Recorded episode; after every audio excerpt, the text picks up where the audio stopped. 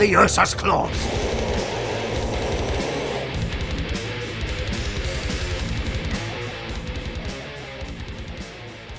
Hello and welcome to episode one thirty-one of the Age of Darkness podcast. As usual, don't forget to like us on Facebook, subscribe to us on iTunes, follow us on SoundCloud, uh, check us out on all the social medias. If you like what we're doing, you want to support us, check us out on Big Cartel. Get yourself a shirt. We still have some left, and like I think two hoodies or three hoodies. I'd have to I have to do an inventory, uh, but not very many left. Which are, which are the most comfortable hoodies in the world? Yeah, I, yeah, I, they're they're very very comfortable. I'm wearing one they're right really now. Good. Yeah, and I'm, really I'm, I'm trying to wear wear through it, so I think I'm gonna have to. I will have to make another batch if um, if your size is not in stock. Uh, be assured that we'll do another batch sooner or later uh, because I'm gonna need to replace mine. Uh, so I've worn it pretty much every single yeah. day since uh, what two thousand eighteen we made these. Um, well, I think it was certainly pre-pandemic, but yes, we'll we'll, we'll get the um, slave children back onto yes. sewing them back up. I was very proud that every every single element of the, the supply chain here was ethical. This made in Canada um, uh, in a small business. As far as I know, everything is ethically done. Anyways, in this one hundred thirty-first uh, episode of Uh, the the show, Darren, what do you have for us in the Strategium? Oh, it's a big Sons of Horus theme tonight, isn't it? Pretty much everything is Sons of Horus or Wolf Legion at least. So Strategium, we are going to be looking. It's, it's very, it's very, it's, it's very wolf. It, it, it, yes, yes, it is. Um, but yes, Strategium, we are going to be looking at the exemplary battle for the Trisolian system because this also coincides with our Tales of Heresy as well. So we're not going to. We're actually going to swap things around tonight as well, aren't we? We normally do the Strategium first. We're actually going to do Tales of Heresy first tonight because, J P, do you want to explain what we're doing in Tales of Heresy? Because the two intersect. In Tales of Heresy, we will be concluding our series on Wolfsbane by Guy Haley, uh, which we'll be talking about the Battle of Trisolian. Um, Tris- Trisolian? Trisolian, I would say it. Trisolian, yeah, yeah okay. So um, it seems to make more sense to talk about uh, the story of the battle before we talk about the uh, special units and scenario about the battle. So yeah, this is the first time in one hundred thirty-one episodes that we've inverted, that we haven't done Tales of Heresy last. Yeah. But you know, it's always nice to change things up. New year, new system. Yeah. Well, I don't think we're going to continue doing this because uh, a no, lot of people skip, uh, skip Tales of Heresy because no. they haven't read the books yet. Um, so, uh, which is why we always put it in last, but today is going to be different. It's going to be, it's going to feel fresh and, and, and new and unique. And I get to be less ranty in this one about Wolfsbane as well, don't I? Rather than beginning our, our conversation about that, how about we just jump right into Tales of Heresy? Um, and, and, uh, oh, can... no, no, no, no, no, no, no, no, what are we no, forgetting? No. We need to talk about, no, we need to talk about a couple of new releases coming up. Still oh, keeping with still keeping with the Lupus theme, because by the time this episode drops, in your very hands you may have the War Master himself, and not just the War Master, the ascended version, the daddy that will beat all daddies. We the model for Horus Ascended should be in people's hands by the time this episode drops. And let's face it, that is the best Primarch sculpt seen so far. Is it going to be in your? That's the hit. Are you going to camp um, out? You gotta go to Warhammer World and camp out. This, like this I did for episode one. Yeah, as a kid. I, I don't know. I don't know is the honest answer. Um, because I'm lucky enough to live reasonably close to U K style to Warhammer World. I don't know if I'm going to pre-order it. It's I've got a lot of stuff on my painting table at the moment as well, so I know he won't be done soon. We'll probably pick him up in the next month. Oh, or so. Come on! Um, this is the I big know, one. You have to. You have to pre-order. Come on. I, I'm definitely going to pick him up. I haven't bought any Primarchs up till now because I don't tend to use them in my armies. Um, but he's he's going to be there because it, it's it's a thousand points of awesomeness. Let's face it. And my and plus my gaming partner, my main gaming partner's got the Lion, so I kind of have to. Oh yeah, well, you have to then. Yeah, obviously. Yeah, yeah. There we go. And we've got the final Garro book coming out as well, haven't we? On pre-order, which oh, yeah. should also possibly be in people's hands. Yeah, so. Oh, let's it's hope. It's an interesting one. It's an interesting one because it's got Mortarion in it. And if you read Warhawk, that raises questions. But we'll see what happens with that one. We'll, we'll see. It's nice that it's James Swallow. So it's still the same author as we've had for all the other Garro novels. So there's going to be that consistency. Um, I'm intrigued by this one. I, I don't know where this one is going. Hopefully it will also be the last time we see Loken as well. Are really you a fan of, of the Garro stories? I think fan probably not. Are they interesting and give a very different view on the Imperium? Yes. I, I like the Malcador aspects. Malcador is probably my favourite Imperial character anyway. So I really like the behind-the-scenes machination side of things. Um, Garro's a character I'm not that fan of. Um, long-term listeners will know I don't think they should have ever brought Loken back, but that's a different story. Um, but yeah, I, I, I'm very interested to see how this one rounds that story arc off. What about yourself? I I think there's a lot of there's a lot of good in them. Um, there are a lot of uh, yeah, a lot of the Garro stories are really good. The audio dramas are a lot of fun. Um, I don't tend to gravitate towards, you know, behind enemy lines kind of heroic one-man army kind of stories. Like, those aren't my favorite, you know, war movies either. I, I don't like the heroic aspect uh, of, of of those kinds of stories, um, like the secret agent stuff. Um, still, um, I, I like them. I will still never understand to this day why um, uh, uh, uh, Garro went all the way to Calth to rescue one guy, but there was there was room in the ship for many more Ultramarines. Just load it up. Yes, he just likes to put yeah, no, no. Yeah, absolutely. But that that's also as an Iron Warriors player, you should rep- you should understand that the numbers are the important part. Yeah, logistics. Yeah, you know, it's all math. Um, especially when, especially that one that if you read through the entire series, the character they rescue has a bit of a dodgy end to his arc as well.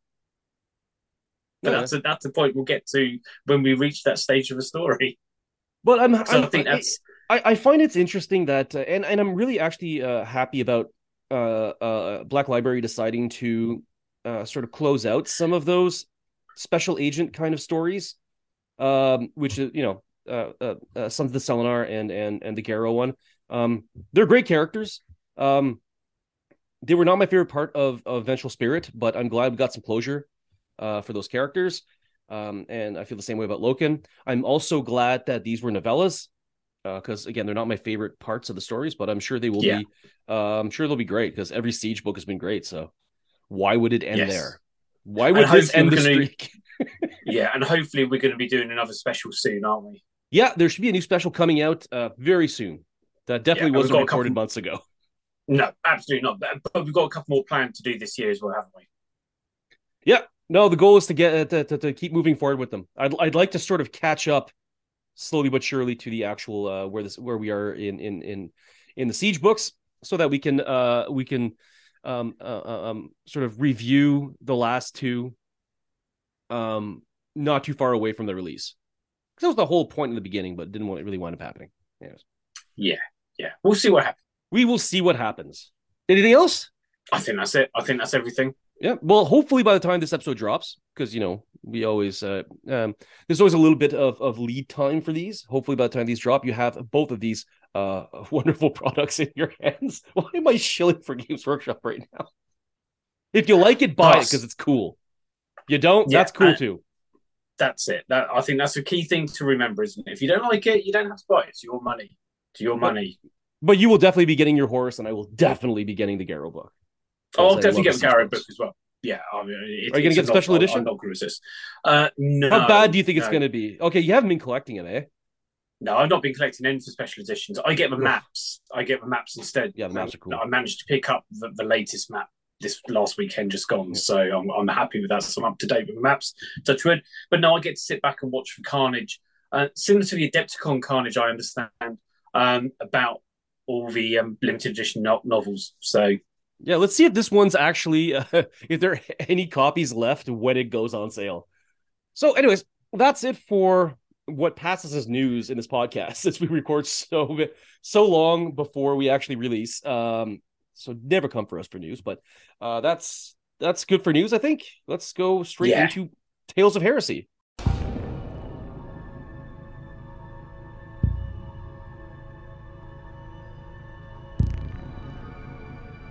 They fought their way diagonally upwards, moving clear across the Vengeful Spirit and away from the utilitarian areas of the inner ship into the grand spaces between the core and the starboard gun decks. Eventually, they emerged into a large, ceremonial hall. Bjorn took a moment to get his bearings. A run of marble steps sculpted in a beautiful representation of a cataract cascaded from a high golden portal at the prow end. Tattered finely lined the walls, and small, high windows set into a ceiling painted with frescoes of the victory at Ulanor looked out into the void. Bjorn had expected Maleficarum's touch to be lighter here, out of the dark, where it could be seen. It was in the nature of evil to hide, but signs of Horus's new allegiance were everywhere in the hall. Statues appeared to move when not looked at. Paintings daubed in fluids not ordinarily considered as paint adorned the walls. Braziers with strange green and blue fires. The decoration of the place, where it was not subsumed into mats of living matter or drowned in the slime seeping from the wall, was cruel. It did not appear to have been altered by human hand. Rather, it had changed itself.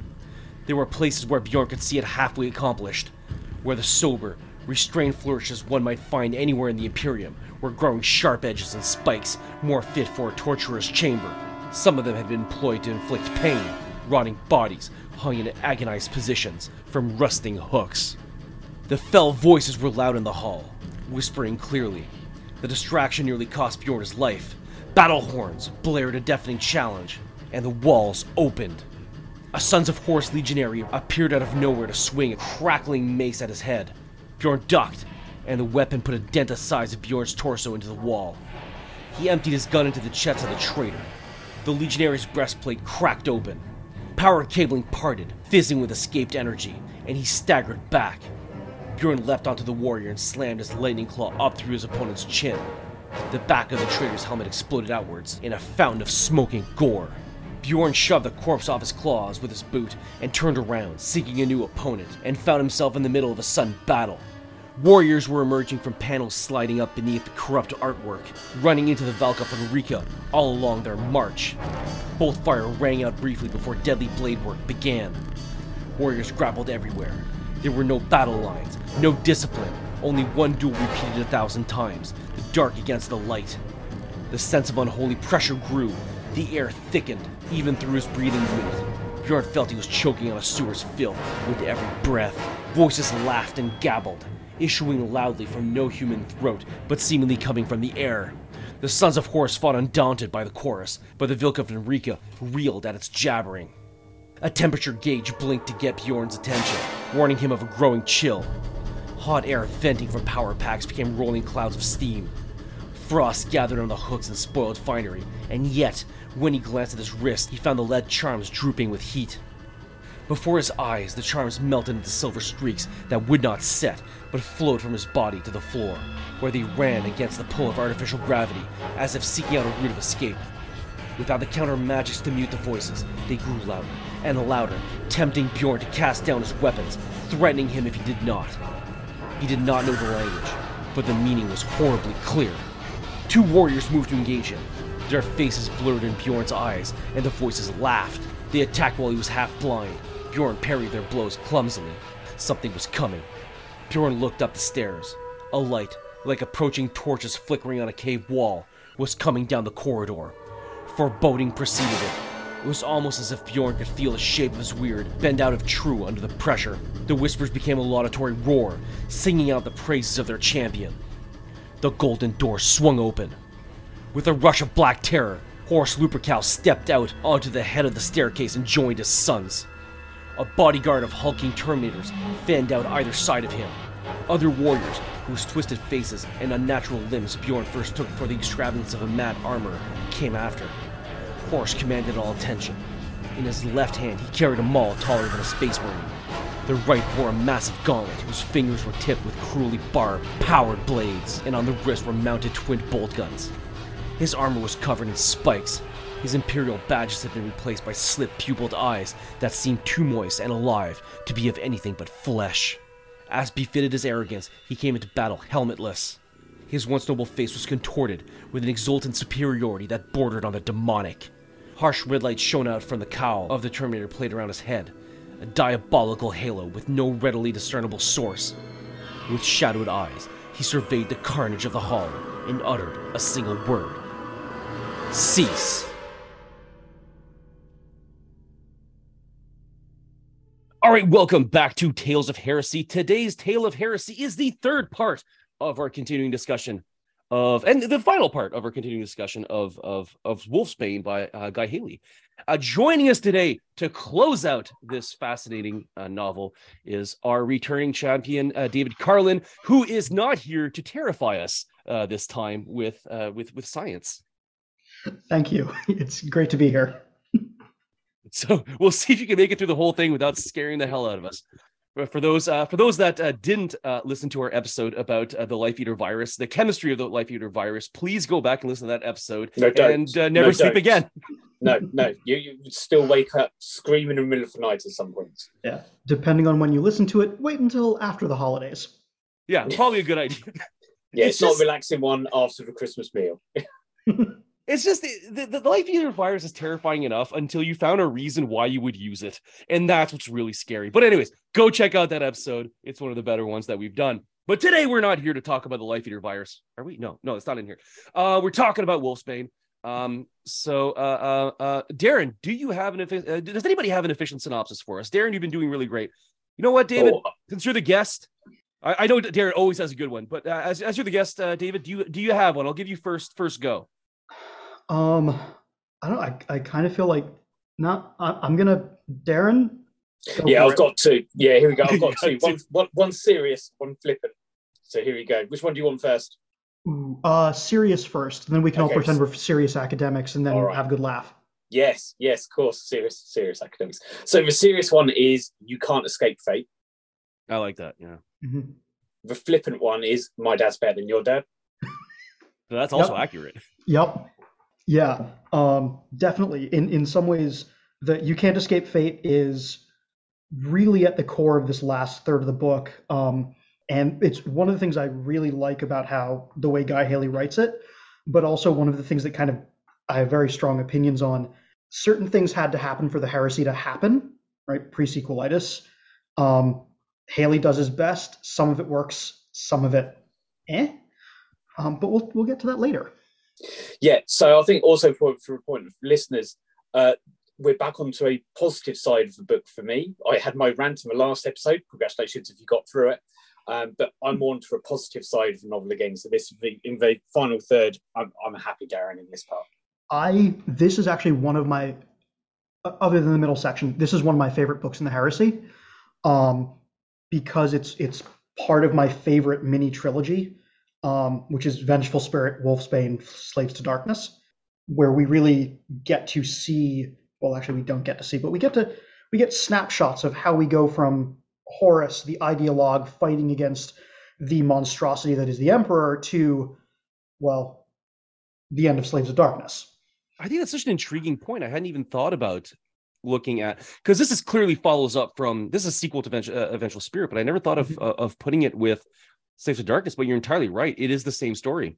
Yeah, yeah it's, it's a continuation on, isn't it? Yeah. It's, it's yeah. one of a few non-trilogy sections we have, not what well, non-unofficial. I do like how David put the trilogy together. But it's like we also mentioned back in the first part of this trilogy, or this, this Wolfsbane sequence of, we don't have many Sons of Horus novels. True. So this gives us a really good insight into late heresy Sons of Horus. Yes, and... Um, when we get to talking about what Bjorn and Bror are up to um, in kind of the, the threads of the last third of the book, um, that's going to really come home. Yeah.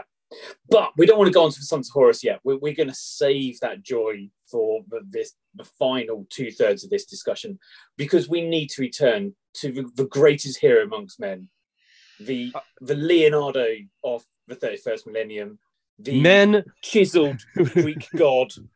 Women want him. Men want to be him. Scutari wish they were under his control. The best control. And of course, we are talking about Belisarius Cawl. Now, we've been really kind of flippant about this character, haven't we? J P, you came into this with eyes wide open and innocent. Just, just yeah, like I, I hadn't read the book yet. I, I was a bit behind. I was like, ah, oh, Call's in this. This is kind of weird. Um, but but then yeah, we were talking about and you you pointed out it's like yeah, it's the Mary Sue character that just can do everything well. It's like oh my god, shattered yeah. the glasses. Like oh yeah, I see it now. I, I see it. So do you want to do a quick recap, J P, where we left our amazing Magos? Well, Okay, so what winds up happening is, uh, uh, um, uh, what is it, Tris uh, Trisolaris? Uh, Trisolian? Trisolian, yeah. Is it a binary star? Uh, I think it might. Mean, act, it's it's at least two, it's, but it might be three. No, it's a triple. It's, it's a triple. It's a triple. They mention, yeah, they mention it. Yeah, because it's they, quite they specifically call it a binary star at one point, and I was like, but it's Trisol. It is a triple star. Okay, yeah. At one point, I think they make a mistake and call it a binary star. Mm-hmm. Uh, but anyways, uh, so yeah, that that that which is where uh, a Cawl is um, going through becoming an expert in everything, right? He right. he he re- reinvents himself every once in a while and becomes an expert in in a different field. And he's like, he does a polymath, um, and and uh, so he's at uh, in, in this sector, uh, and and it comes under attack by the War Master, and uh, the the War Master's emissary promises the Mechanicum there, because this is the Forge World, um, promises the Mechanicum um, um, access to uh, forbidden knowledge, which of course is very tantalizing for the Mechanicum. And so the Forge World surrenders, the Magos surrenders, and now Cawl is technically a part of a rebel Forge World. But he's also been kind of blackmailed into this, hasn't he? Because yeah, yeah. he's been doing um, non-standard modifications on himself, and he got caught out, and the Archmagos, the, the Tag Martyr Archmagos, basically forced him into her service, or she was going to kill him. And of course, Cawl is going to accept that, hasn't he? So, so when the Forge World surrenders to the War Master, he's dragged into that, isn't he? He's dragged into that surrender. Him and everyone else, and yes. his buddy Friedrich or Friedrich. Oh, Fried Friedrich. I think it's Friedrich. Yeah. yeah, it's one of those. Here's a modern name, yeah. and we'll just slightly change two letters. Future, yeah. In the future, the C H drops off in in in in, in High Gothic. But yeah, so they're both stuck on the Mechanicum outpost, uh, and Cawl happens to be there when the wolves arrive. Yeah, so uh, the wolves arrive, and and and and Cawl, he realizes what's happening before anybody else, as usual, because he has mm-hmm. super brain powers along with his uh, chis- chiseled body. Um, and um, so he realized, he goes to see Friedrich, and it's like, we got to get out of here. It's like, how do we get out of here? It's like, well, I have a plan, because, you know, of course he does. Um, so he knows, because, you know, he's been like, I don't know, he hacked into to, to like uh, all, all, you know, the, the Magos' information. And he knows that she has like a, like an escape vessel, like a small craft that is warp capable. They can get them out of there. So he says, okay, we got to get out of here. Uh, warp capable and stealth tech. And stealth tech, yeah. Um, you know, we, we can't ignore that. And um, I got the impression it's very similar to the Knights Errant flyer that they used to board the yeah. Vengeful Spirit in. It, mm-hmm. it, I get the impression that it's using similar levels of tech. Uh, he has to pick up his um, servitor as well, though. Yeah, mm-hmm. Teslar. Yeah, can't, can't forget Tesla. Got to bring him back along with him. So, but he, uh, go on, Dave. Uh, I, I will say, um, as as much of a uh, Mary Stew that that Cawl is, um, one of the things that I do like about how this is kind of presented is it reminds me of an, an actual real life person, uh, Richard Feynman, who worked on the Manhattan Project and was infamous for just for fun breaking into people's offices and rifling through their files. Um, so the idea that Cawl just knows all this stuff about his boss reminded me of that. There are have been these kind of eccentric personalities who know everything about their boss because they get bored and start deciding to break things. Yeah, it does make, and it, we've also seen this within the Mechanicum, haven't we? That they're always constantly spying on each other. There, there's a lot of industrial espionage goes on inside the Mechanicum circles. Mm-hmm. So it does kind of make sense. But he can't just leave, can he? Being being the man he is, Cawl just can't get onto this Um, space freighter. And he's a man of principle. Dug out. He's a man yes. of principles. Yes. So, as a result, he tells Friedrich and Tesla to bug out, get onto the ship, while he deals with the Archmagos. And how is he going to deal with something that's hugely modified and designed for, for combat and has got all these modifications on? He's developed his own piece of technology, hasn't he? Yeah, mm-hmm. he's, he's he's crafted his own technology from Which, scratch. Right, and he's, he's Tony Stark in the cave. Yes, and it's not just any piece of technology, but it's the sort of like complete and utter anathema to the Mechanicum, because what does it do? It it overrides everything. Yep. it completely and utterly fries systems nearby. It's not it's, the sort of like data djinn that they usually talk about. It is an absolute machine killer. Yeah, it's basically scrap code for loyalists. Mm-hmm. Is effectively oh, what it, it is, yeah. isn't it? Yeah, yeah. That, I mean, it's very similar. Whereas scrap code is designed to infect and turn the systems over to the Dark Mechanicum. Call's technology is just designed to break down the barriers and just wreck the technology nearby, isn't it? And now, I I know we do shit on Call quite a lot, but I do think the sequence of him trying to get to the Archmagus chamber and during Void combat was a very, very good description. I do think some of the descriptions we have of Void War in this book is actually some of the best descriptions of Void War we have. Um, yes. Obviously, quite a lot of novels. Um, so, you know, No, No Fear has got some good examples in. Uh, Vengeful Spirit has got some good examples. The Battle of Pluto in Praetorian of Dawn. They've all got good descriptions. Solar War. War. Solar War as well. Solar War's probably Solar War is like, that's, that's, that's the pinnacle. Um, only because of the Daughter of Woe. But Wolfsbane, I think, has got the best description of onboard combat that we've yeah. seen. Well, and, and also just, I really like Cawl just like watching the battle and, and like being mesmerized by it. Mm-hmm. And that's one of the other nice things about Cawl is that it, in some ways, he, other, th- there's the Mechanicum City in the book Mechanicum, where they're innovating, they're developing the new sphere, Um, they're doing all that stuff. Um, but Cawl is really the only other character that we've seen throughout the entire series that kind of represents the Mechanicum before it got ultra dogmatic. Similar to how every once in a while we're given the point of view characters, or we're given the characters from like the really, really early days of Unity, and we can see kind of what the Imperium was like before it started buying into its own message. So he's this nice contrast to even the loyalist Mechanicum, are still these ultra dogmatic uh, religious zealots. And Cawl, you can kind of see what what was the original philosophy that made it eventually led to the Mechanicum as we know it in the thirty-first millennia. Yeah, I mean, I think that's a really good way to describe it. Um, because like we said off air before we started recording, Cawl is actually the only other viewpoint character we have outside the Wolves. Mm-hmm. We don't have any other viewpoint characters. We don't have any internal Sons of Horus viewpoint characters. Um, that's not unusual in this series. We should point that out, outside the original trilogy. Yep. Um, so it is useful to have an outsider looking into this. And some of the descriptions he mentions about the Wolves, the Sixth Legion in Void Warfare, now he never actually sees them, does he? But he sees the outcome of where they've been, and he hears fighting in the distance as well. Mm-hmm. And they're quite horrific, the descriptions of what he sees and what we're hearing, isn't it? Yes. And I love how, like, the only thing that Friedish, uh, his friend, says, like, when it's like, oh, yeah, those are the Space Wolves. And he's like, the Emperor's executioners? Like, and that's all he knows about them. Yeah. And that's all yeah. that he needs to know about them, really, isn't it? Yeah, exactly. They're so, like, well, what, what are they here to do? It's like, what the fuck do you think they're here to do? The War Master's here. Figure it out. So let's kind of jump on, because there's a there's a lot of description from trying to get to the, the shuttle and stuff, isn't there? And then mm-hmm. Cawl eventually gets to the Archmagus. There, there's a bit of banter backwards and forwards, isn't there? there there's the classic, you betrayed me, and et cetera, et cetera. Mm-hmm. Um, and then he just drops this tech bomb, doesn't he? Yep, and that is that. Um, that does the job.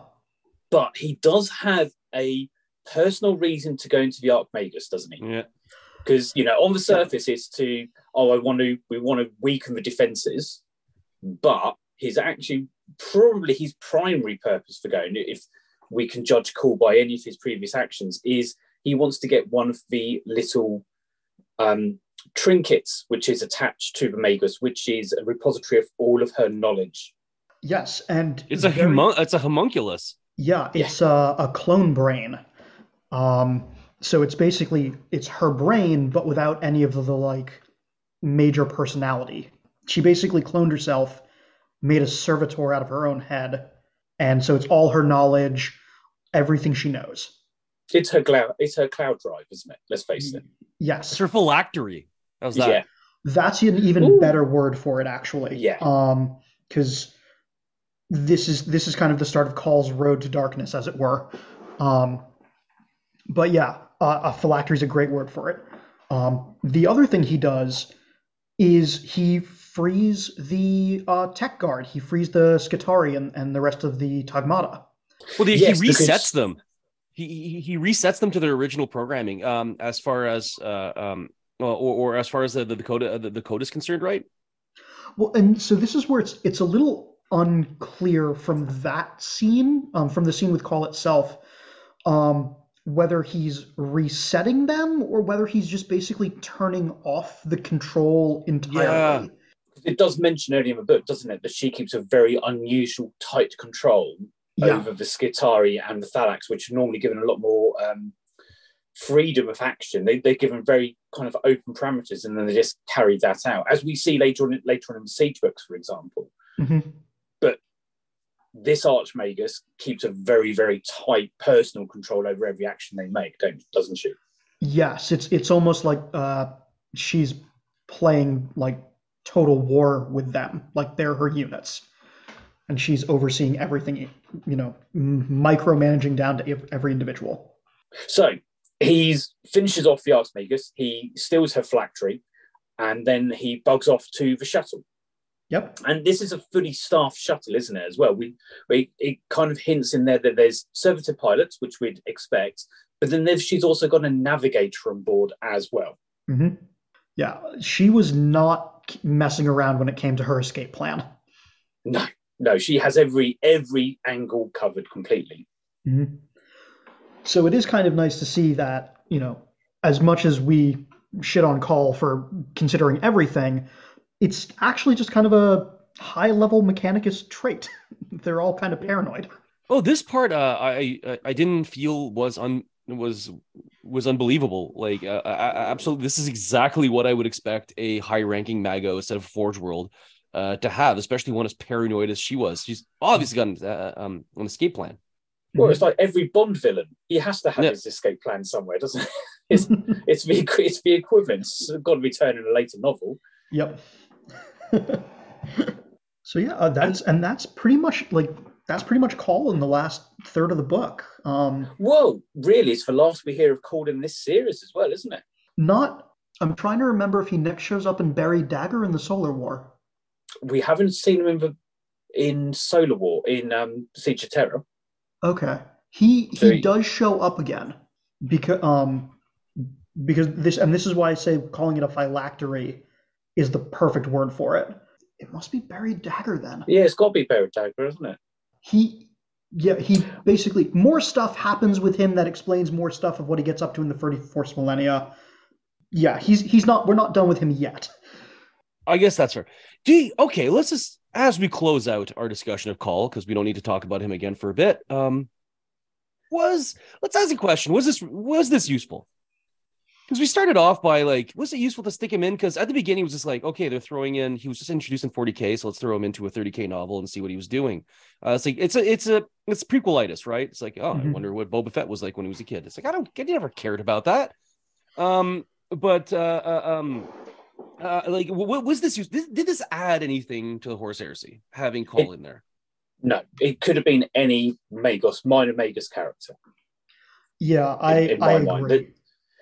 I, I think the only reason here, and I think I, I talked about this in the first episode as well, I think the only reason he's in here is to start giving him more of a backstory because of the fallout from forty K when he first appeared as a Deus Ex Machina. And he knows everything. And I think there was an attempt by Black Library to put in some sort of backstory into the most popular series at the time, and, you know, still the most popular series Black Library produced, to try to give him more depth for his forty K persona. That that's a good way to describe it. It's it's also one of those weird things where they put him in here because they needed that, and then he actually does serve a purpose in explaining a little bit of a, a weird loophole, or maybe not, loophole's not the right word. There's this one little bit, again, when he shows up again later on, his presence helps to explain why the loyalists didn't do a certain thing that might have helped them. But in this book, and this is actually where I'm probably going to make the, the the claim that'll piss off all the Space Wolf listeners, Don't worry, we don't have any. Yeah. We've, we've been doing plenty of that in the yeah. last two episodes. Don't um, worry now. It, this, and I think in, in some ways the, the name of the book kind of makes it obvious. It's Wolfsbane. This is not a book where the Space Wolves are the focus. They're the ones who are going to get killed. Um, in many ways, this book really is all about the Sons of Horus. And everything else was basically who is available, who's who's not busy in the heresy at this moment that we can fit into this book to let the Sons of Horus do what we need to do with the Sons of Horus. And Cawl fits that really well. We need a Magos. We don't necessarily want to pull him out of thin air this late into the heresy, so here's a name that got introduced. And we need someone that can do these things, and he's smart enough to do those things, so he fits the tick boxes, and there you go. So you might as well use a recognizable name, because mm-hmm. oh, that's interesting. Uh, uh, I, I do think it was pro- there was probably like a desire to to to sort of insert him into the universe, um, yeah, retroactively. But uh, I I I see what you mean. That you, why not here? Yeah. You know what I mean? Like he could have, you know, they could have stuck him in any of the books. Really, it's like most of the latter Hellraiser movies, which um, are just um, uh, uh, movies that had nothing to do with Pinhead. They just kind of stick Pinhead in to to keep their copyright, right? It's just, yep. you know, you might as well use a recognizable name. Yep. And I think in this case, it's it was probably Cawl because Guy Haley, and I I don't know the the timing on it. He he. Will wrote, Will write, did write the forty K Cawl novel. Um, so if anyone's going to be like, oh, I have to write this book and I need a Magos, oh, I'm already going to be using this guy. Yeah, from what I've heard, it's um, I can't remember the name of the book, but it's set back on Sotha. Yeah, um, um, The Great Work. The Great Work, absolutely. That does a much better job at rounding out his character and explaining his role in the creation of Primaris than this does, but it is a Guy Haley novel, and I think from what I've heard, I haven't personally read it, but some close friends of mine have. Um, Wolfsbane sets a foundation for that. Yeah, um, I I have read The Great Work. It it is good, um, and it Wolfsbane and when Cawl shows up next. Between the two of them, it's actually, I'd say, Call's next appearance is really what sets up everything with the Primaris. Um, I don't know. Should I, should I spoil it? I don't know. With the Primaris, no. yeah. Spoil away. Okay. So Cawl and uh, Friedish end up on Terra. And um, somehow, I forget his name, but the the the one remaining scientist from the Astartes project, who was responsible for developing the Black Carapace, finds out that Cawl is on Terra, brings him in because he was working with um, Aspertia, and this the Emperor's scientist wanted Aspertia's work because he's doing something similar where he thinks he can achieve immortality by basically putting his brain in someone new, the way Aspertia was putting her knowledge in these little clone brains, in this, this phylactery. And Cawl, because he's Cawl, has like the perfect genetic match. And what ends up happening is the, um, the, the guy who worked on the Astartes project puts his brain into Cawl, and then Cawl pulls an Uno reverse and is like, haha, that was my plan. I'm, I'm a bigger brain than you. So even though you downloaded into me, I'm I'm still in control. But now there's three of us in here. Me, Aspertia, and you. So by the time The Great Work comes around, it's not just three, it's like fifteen or sixteen. Um, that basically Cawl becomes this epic, like more so polyglot by basically stealing brains from people.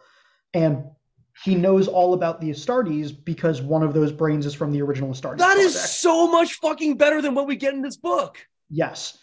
Yes, that is that's actually really cool. Yes, and it's a lot darker, isn't it? It's a lot more oh, grim yeah. dark. It, it fits much more into the universe. Yeah. It highlights the fact that the Mechanicum are dodgier in many ways than the Imperium is. So yeah, that that's oh, yeah. a much better way for going um, about it. I'm the, pretty sure that is Buried Dagger. Yeah, I'm, um, tur- I'm, I'm turned around on Cawl now. I well, think that's really cool. In The Great Work, one of the things he talks, uh, Cawl mentions to someone, is that basically he has to pick three brains to kind of be at the top level, and depending on which three brains he chooses, his personality changes. So he specifically will change up who's kind of riding the top level of his brain to get better results from the people he's working with. Oh, that's great. Yep. Like, no, definitely. That, that's, that's so much better than what we get here. Um, yeah. But, uh, but thankfully you're going to be back on when we do uh, um, um, Hidden Dagger. So we'll, we'll talk about that in a, a little bit more detail, but mm-hmm. that is so much cooler. I'm pretty, it's, it's, if it's not Solar War, cause it happens. It's not in Solar War. And I'm, I'm eighty percent sure. But I haven't read Hidden Dagger proper. yet. That's the thing. Yeah. So it might be in there. It's, if it's not in Solar War, I really don't think it's in Lost in the Damned. It's not Lost so in the happened. Damned? No. It's no, not. So, yeah, I, it's I, I don't be, remember it from got, being any in the Siege books. It's It's got to be Buried Dagger then. It's got to be Buried. Because I think they put that in as the juxtaposition to what Mortarion is doing with his Legion. Oh. Yeah. All right, well, we'll, we'll get think, to that. We'll get yeah. to that. But that, that's, that's in the future. That's in the future. Yeah. Maybe twenty-three. Who knows? Mm-hmm. We've only got like three left after this. Yeah. Uh, anyways, um, let's go to the, to the, that was the B storyline. Again, enjoyed it. Felt mm-hmm. it didn't add that much to the book, but it was fun. And and we we, we laugh, but we love. Yeah. Yeah, no, it's, hopefully it's in good, it's in good fun. But let's move on to the A storyline. Let's move on to what we wanted to, the main event. Um, Literally the main event. The They've main event. Oh my God. Can I just say that when when Horus is just listing off Russ's titles, um, all I could think of was, out of all the Primarchs, if you were to just pick them up and directly drop them in pro wrestling, Russ is the best fit. Like, it's like, Leman, King of the Russ, the Emperor's Executioner. You know, just all of that stuff. And he's just, you know, coming down, you know, bare chested, wearing the nineteen eighties style, like gray briefs and a lion belt, or eh, both belts. He'd have tassels on as well, wouldn't he? Let's be honest. Oh, yeah. Oh, yeah. To, You're right, but yeah. I, I would counter with Angron. But give, give him an Ultimate Warrior kind of gimmick, right? Mm, yes. Just running towards the, the ring and like shaking it. Like get him to do those crazy promos the Warrior used to do. Yes. Like when he took control of Hogan's plane. Oh man. And what's what's even better is like like have everyone in the fandom know that he's got like a bum heart or something, so that when he does go down, be like, he's down, they're taking advantage of the champ. But wait, here's Lorgar with a folding chair. Yes. Oh my God, is that Mortarian's music? Bring in Cora. It's Cora! My God! No, that, it can't be Corax, because oh that would imply Corax actually does something. Oh, man. He's so broody. uh, it was, it's so good. Corax would be so easy. You just give him Sting's music. He'd be, he'd be the same character. You're not wrong. Moving on. Moving yep. on. You could do a whole this, this, th- this is an this is going to be a later segment, isn't it? I sense this is going to appear in a later segment at some point. But there we go. Let's focus on the, on the story of Wolfsbane. Yes.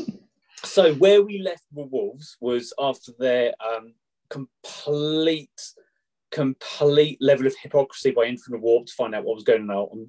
Um, they've set sail for the Trisolian system, and one of the things I really like in this in, initial segment is the time scales involved in void warfare.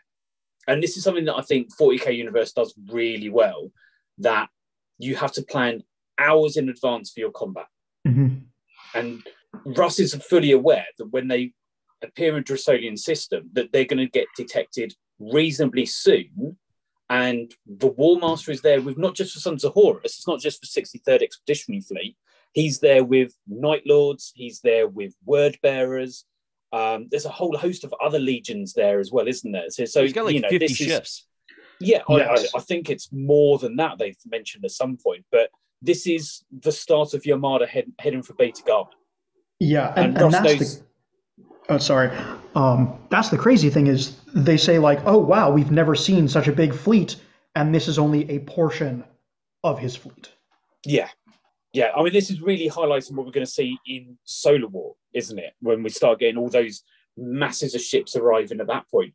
And mm-hmm. Russ knows that if he just appears in system, he could get potentially get blown out of the void before really has an impact. So he comes up with typically a crazy Sixth Legion plan. So J P, can you remember what the plan is? Yeah, go through, go as close to the stars as possible. Yes. Yes, and go hope for through, the best. Yes, go mm-hmm. through the highly radioactive stars, coronas, and that'll hide our, that'll mask our signatures from the enemy. Yeah, for like five or six hours, but like enough time that, you know, the Sons of Horus won't be like firing torpedoes at you for five or six hours. Mm-hmm. Yeah, yeah. I mean, in principle, it's a good plan, isn't it? In principle, it's a good plan. And it does work for an outnumbered force who is relying on surprise. But at a point when the Legion is so already badly damaged, and we know from part one that these special that these vessels are barely space worthy already, that's just increasing your risk even further. Yeah, um, and there's this, there's this interesting, almost symbolic connection between what they're doing here and Russ's opinions and feelings about using spears, right? That out of all the weapons, right, a spear, if you cast it, you're probably not getting it back, right? That most of the time, people who throw spears don't get them back. They're made to be used, which is one of the reasons why having all this artifice in the Emperor's spear is kind of like weird to him, that it's a keeper weapon, especially because every time he tries to throw it away, it comes back to him. Um, but we see here this, this idea of this is the final spear cast for the Sixth Legion, that one way or another, they're out of the war. Yeah, and I think the way Russ is also thinking of this as well is he is going to sacrifice his Legion to achieve this aim. He is prepared to kill every single member of the Vlka Fenryka if he's able to at least seriously harm Horus, if not kill him outright, because Russ is still in doubts about whether he can do this, mm-hmm. but he knows he can cause a serious enough wound to Horus and the Legion that could remove him from a fight. Yeah. And the plan works. You know, if we if we roll forward at five, six hours, it does work. By the time they come out the opposite side for Corona, on the side for Fleet where the traitors are, it does give them barely any time to act, doesn't it? Now, mm-hmm. one of the things I loved in this section was the description for Vengeful Spirit, because the last time we saw the Spirit was in the novel, Vengeful Spirit, and she was still described as relatively normal, a relatively normal Gloriana. Yes. And um, now the descriptions of her are swollen with warp power, bristling with even more weapons than they had, damaged, but unlike the um, Hemnetical, is it? The, the, the Wolf's flagship? Yep. She's damaged and bruised, but she's still in good fighting condition. Yeah, yeah. And this is one of the reasons why I kind of consider this part of that, that trilogy, um, is that we get to see the Vengeful Spirit in Vengeful Spirit. And there's a little bit of corruption, but not not a ton. It's not super noticeable compared to... It's more to, cosmetic. It's yeah. more cosmetic. Um, but now we're seeing, okay, this is this is now the second part of it, and we're seeing that serious corruption. Yeah, it's still not as bad as in Slaves to Darkness, where yep. it, it, its interior no longer makes sense. We're, well, wait until well, we talk some about of it. More. Yeah, some of it doesn't make sense here, but I, I, I think, yeah, I think you're right that there's like there's a progression of of getting, you know, the, the, of, yeah. of getting less tied to reality. Mm-hmm. Yeah, I think the suggestion is the closer you are to Horus's throne room and the command center, yeah. the more corrupt it is. But it's it's the corruption is spreading from Horus himself. Yeah, whereas I, that's the, a good way to put it, because in Vengeful Spirit, it was really his throne room. When they when they get into the throne room, uh, th- uh, like, you know, in, uh, sorry, the, the Legion Hall and all that, that's when they start realizing, oh, man, this place is weird. Mm-hmm. Yeah. But when while you're still in the engineer room or the weapon bays or, or the lower decks, it's still relatively normal. Mm-hmm. Well, uh, and yeah, and because now by this point, the lower decks are not normal. No, no, there, there's... weird stuff down there now, and stuff mm-hmm. which is trying to suck your brains out through your nose, and Yeah, it, it'll be interesting when we get to talking about Bjorn and, and Bror and what they're up to. Um, because they like we okay, before we get though, this speaking of naval combat, this scene where the Space Wolves actually launch their assault wave to actually gain a foothold on the Vengeful Spirit, hands down, I think one of the best written scenes in the entire series. Yes, I would agree with that.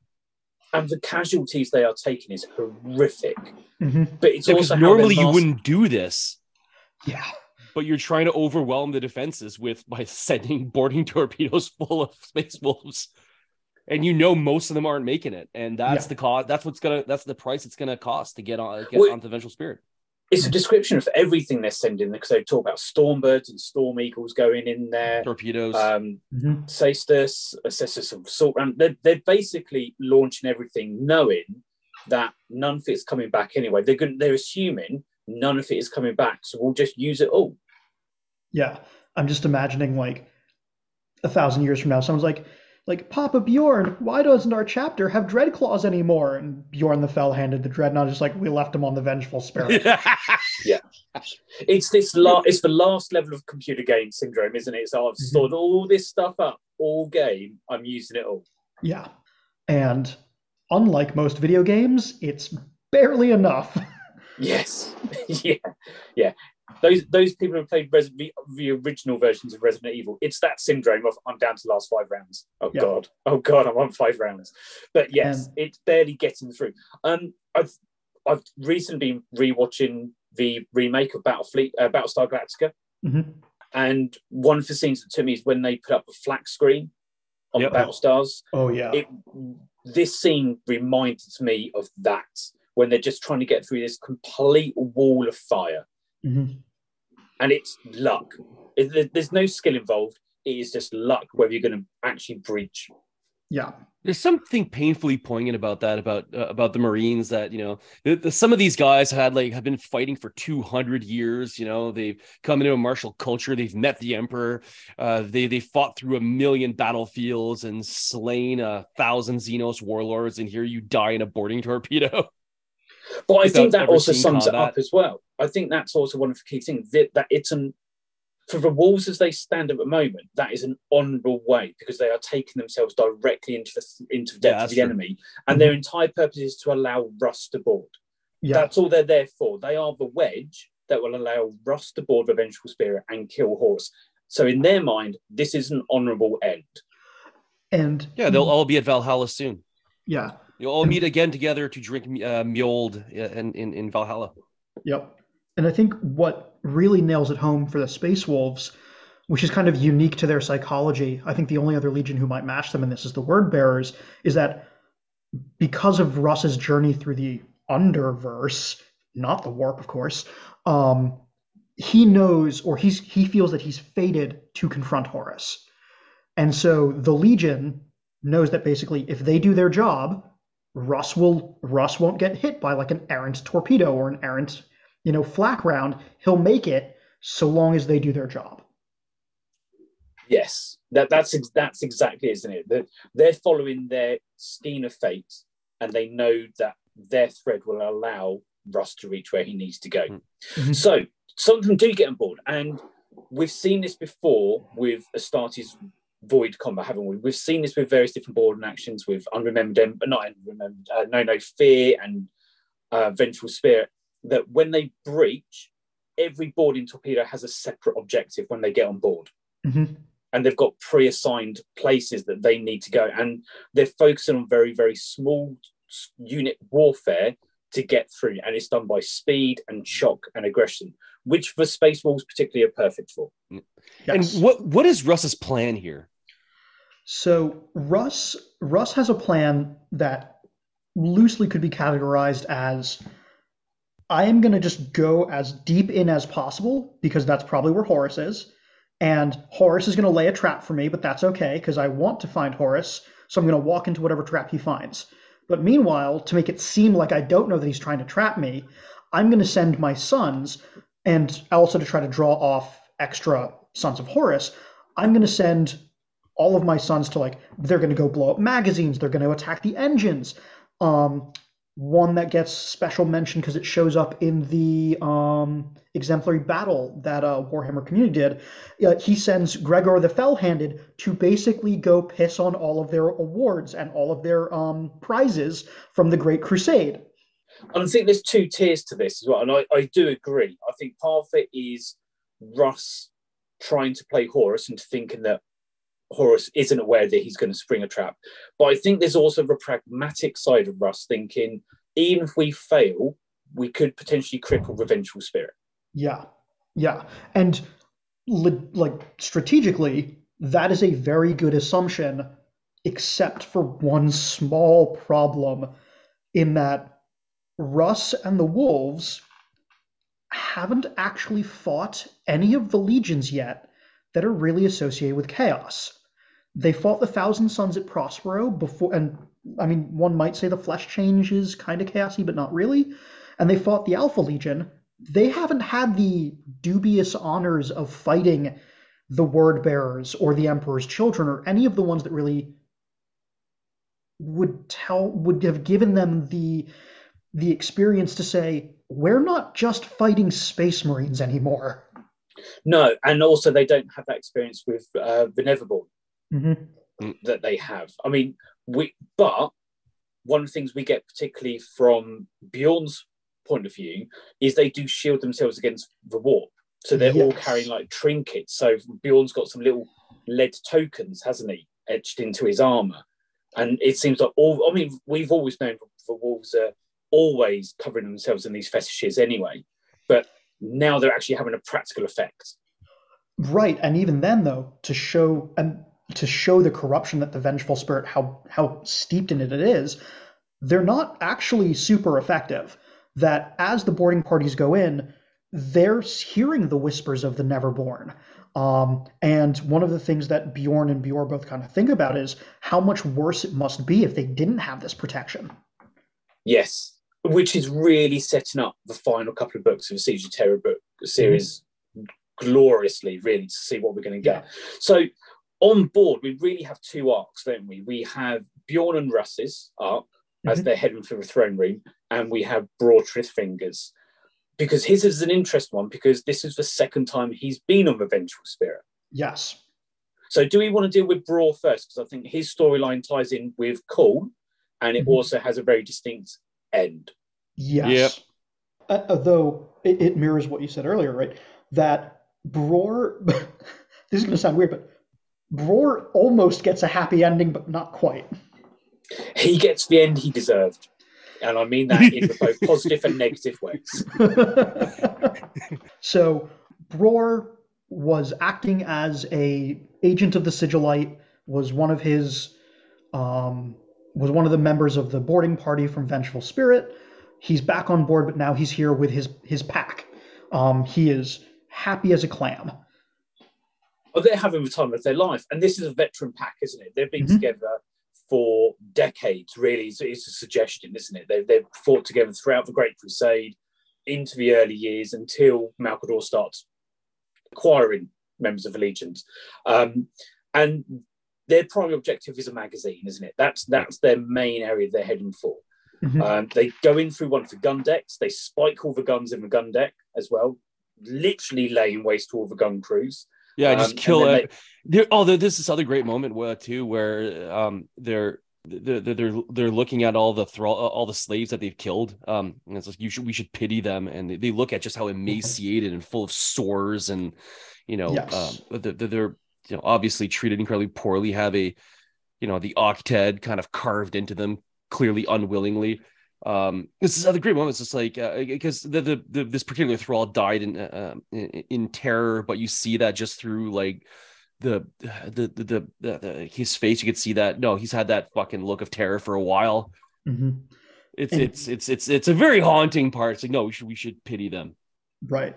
And this goes back to, that really this book is about the Sons of Horus, that yeah. the, the Space Wolves were available at this time in the Heresy to be the people attacking the Vengeful Spirit.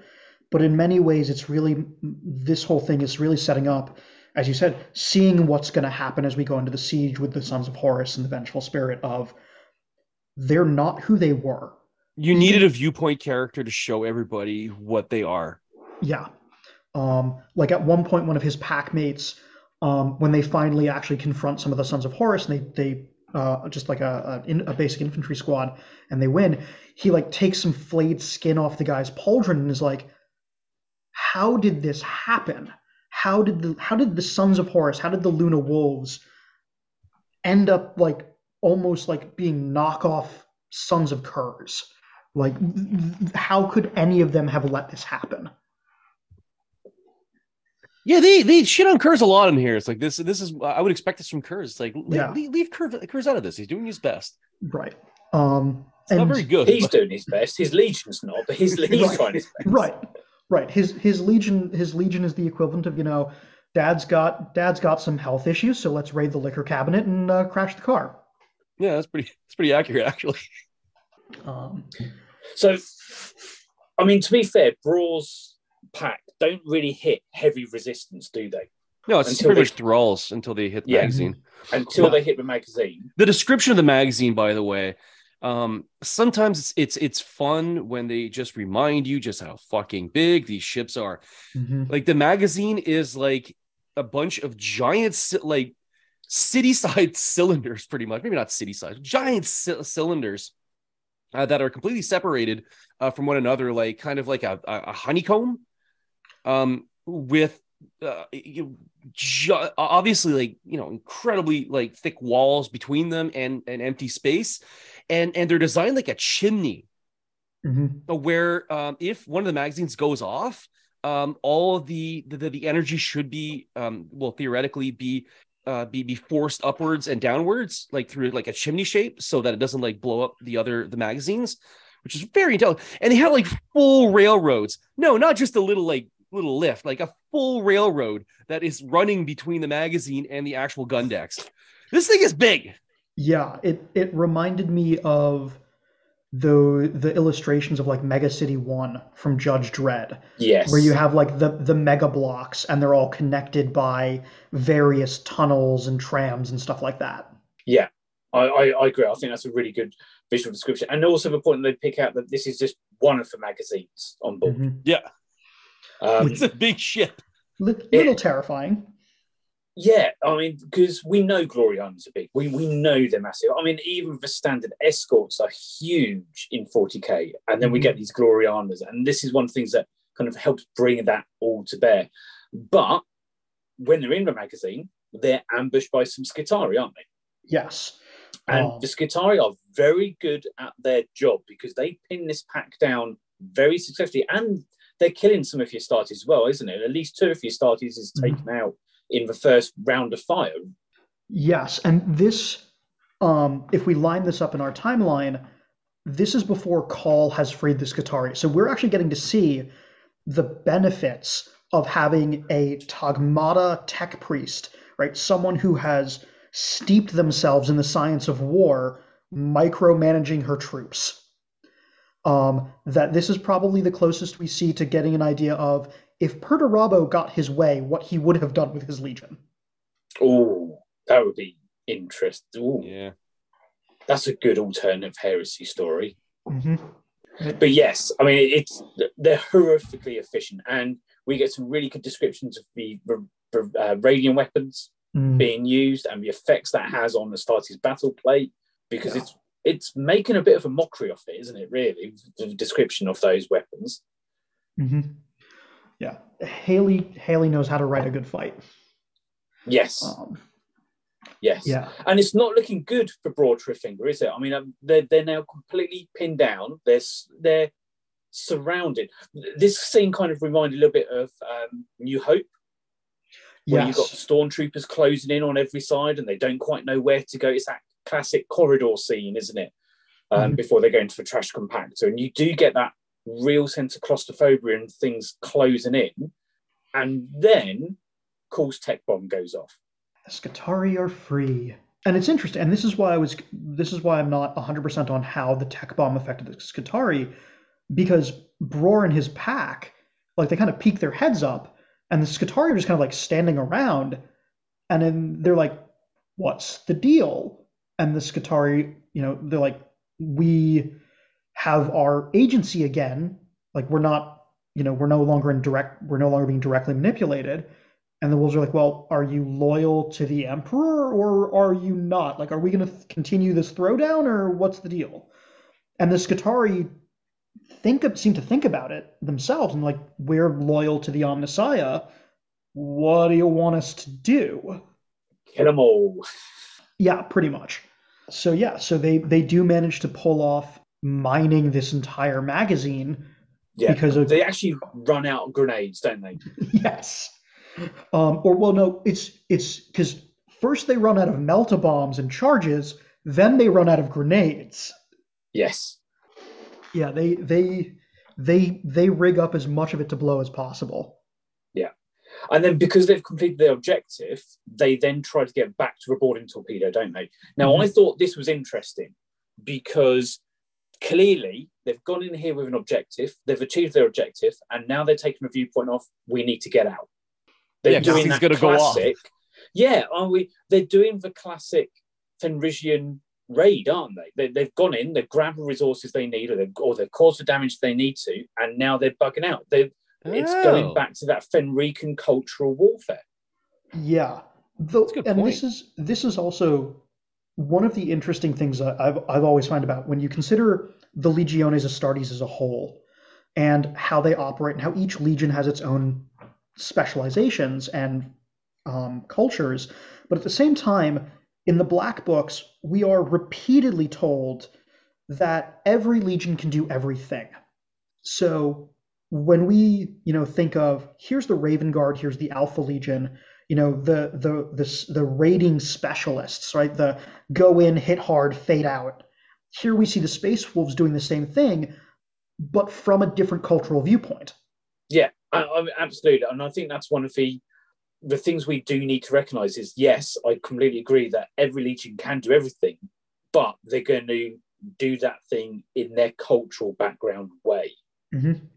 And and we're going to see that also in a few moments, aren't we, with um, how Abaddon effectively deals with defence. Yeah. Yeah.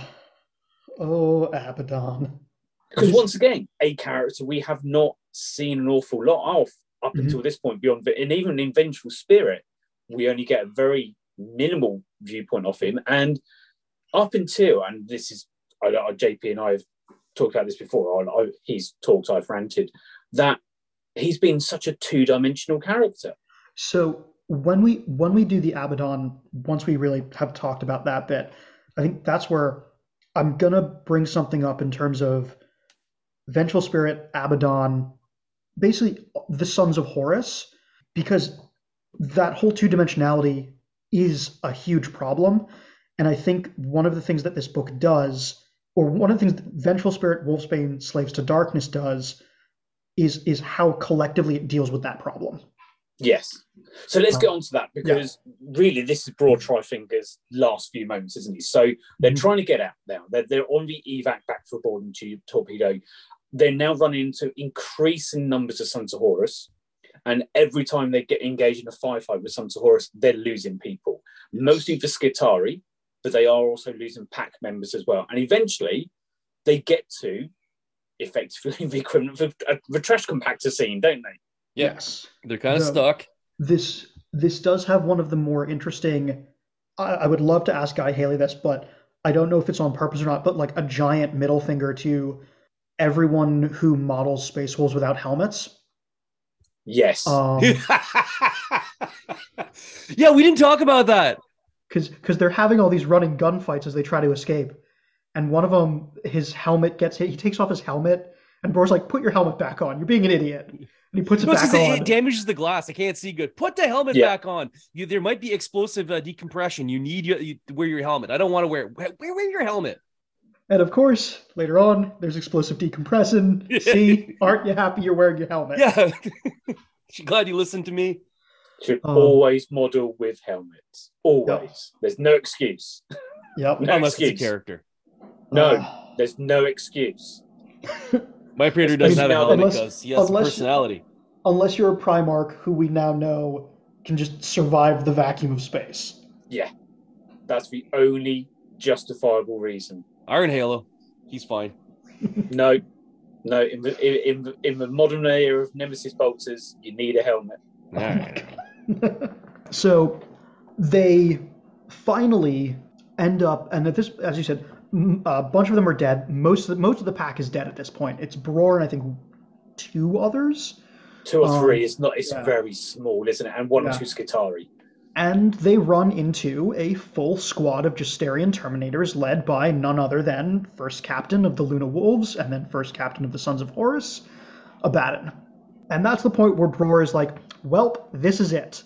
Because we might be the sixth Legion, but even we recognize that when we're outnumbered by Cataphracti Terminators, who are the elite of the elite of one of the elite legions, led by their First Captain, well, you know what? This is a good way to die.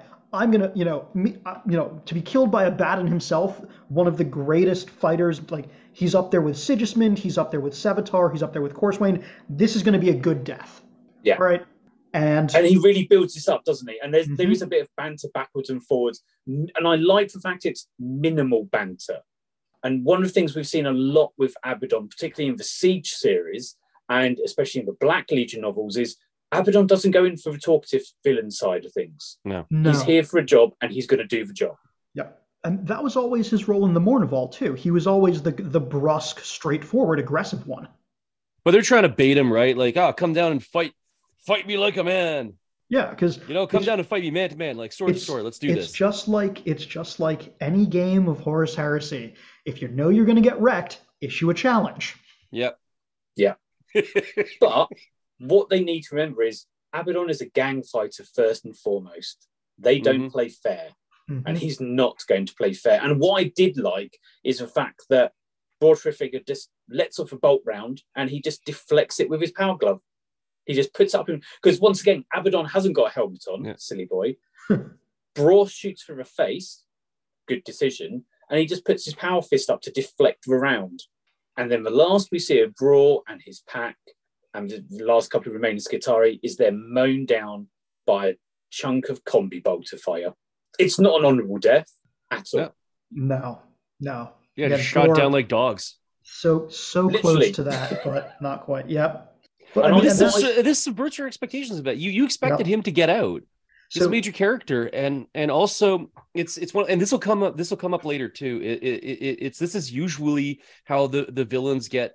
Usually you can trick the villain through his pride, right? Mm-hmm. That's how the villain uh, gets uh, uh, get, gets get, gets his comeuppance because of his pride. It's like, yeah, face me man to man. It's like, no, and just shoots him down. Because that's what a normal person would do in the in, in the real world. Yep. Yeah. And, oh, hold on to that comment about undoing a villain by his pride, because that's going to come up later. That's going to come up, yeah.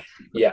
Because I think this scene works on a couple of on a couple of levels. One, for the reader, it starts to make us think now that no character is safe. Mm-hmm. The, the only ones we know are safe are Russ, Horus, and Bjorn, mm-hmm. because they exist later on. But the other secondary characters, we now are thinking, well, if Tro- if um, Tyrfingr was killed, anyone's potentially open. And as David was suggesting, we're now starting to see the more War Master elements of Abaddon starting to come out, the, the yes. features that he will become in the forty-first millennium. And it's our first glimpse of that. Yes. And this this is where, and this is this is the thing where like, we don't see a lot about the Sons of Horus in the Heresy series. And I think the reason for that is that at the end of the day, I don't think there's an author who could do justice to successfully actually doing the point of view or the full arc of here's the Sons of Horus becoming the monsters of the Siege of Terra. Um, and this is something that like Bror and his pack talk about, like how could they have let this happen?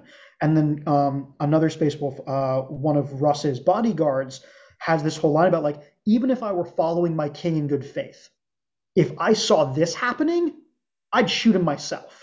And so there's always been that question of, okay, Loken, Loken, you know, he jumped ship early on.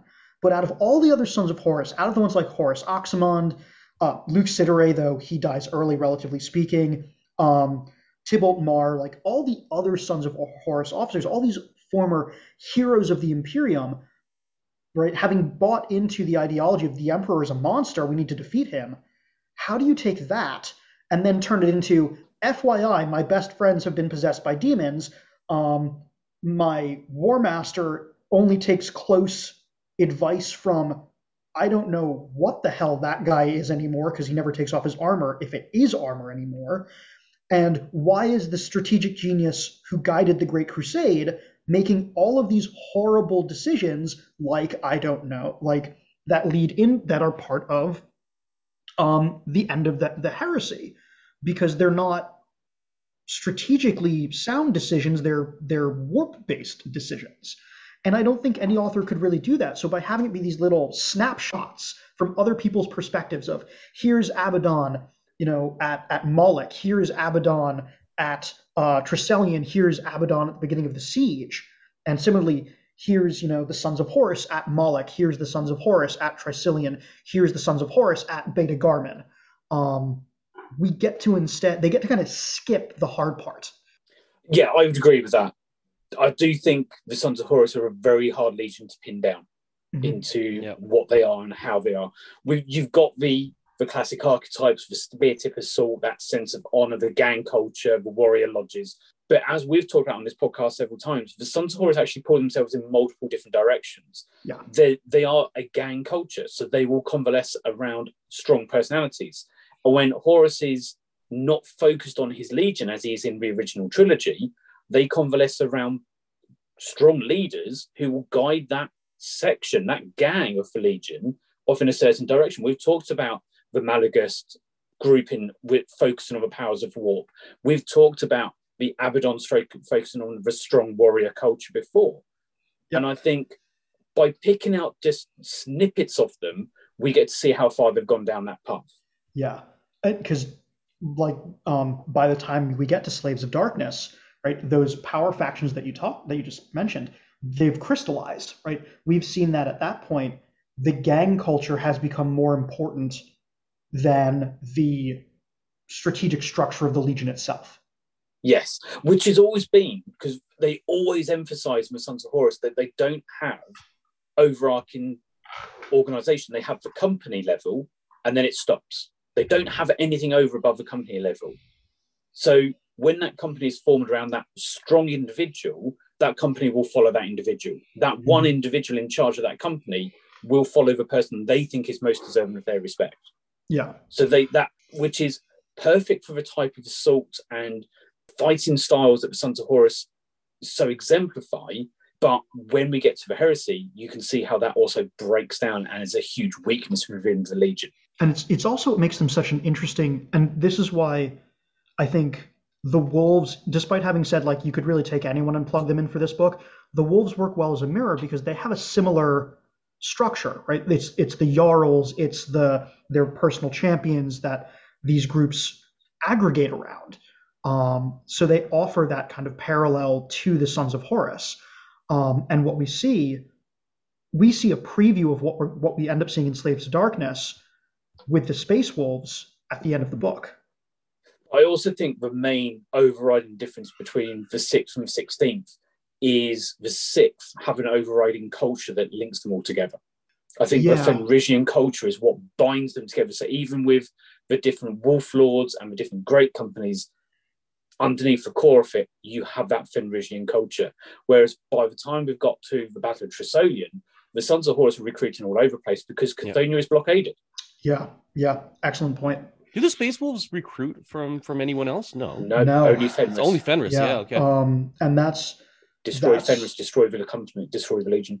Yeah, um, it's one of those things where you the because Russ trusts the Emperor enough that when he was like, I'm so happy that we're now part of the Imperium and you can fix Fenris, and the Emperor's like, no, no, I don't think so. Um, you're going to get excellent recruits from a hell world. Russ kind of is like, oh, okay.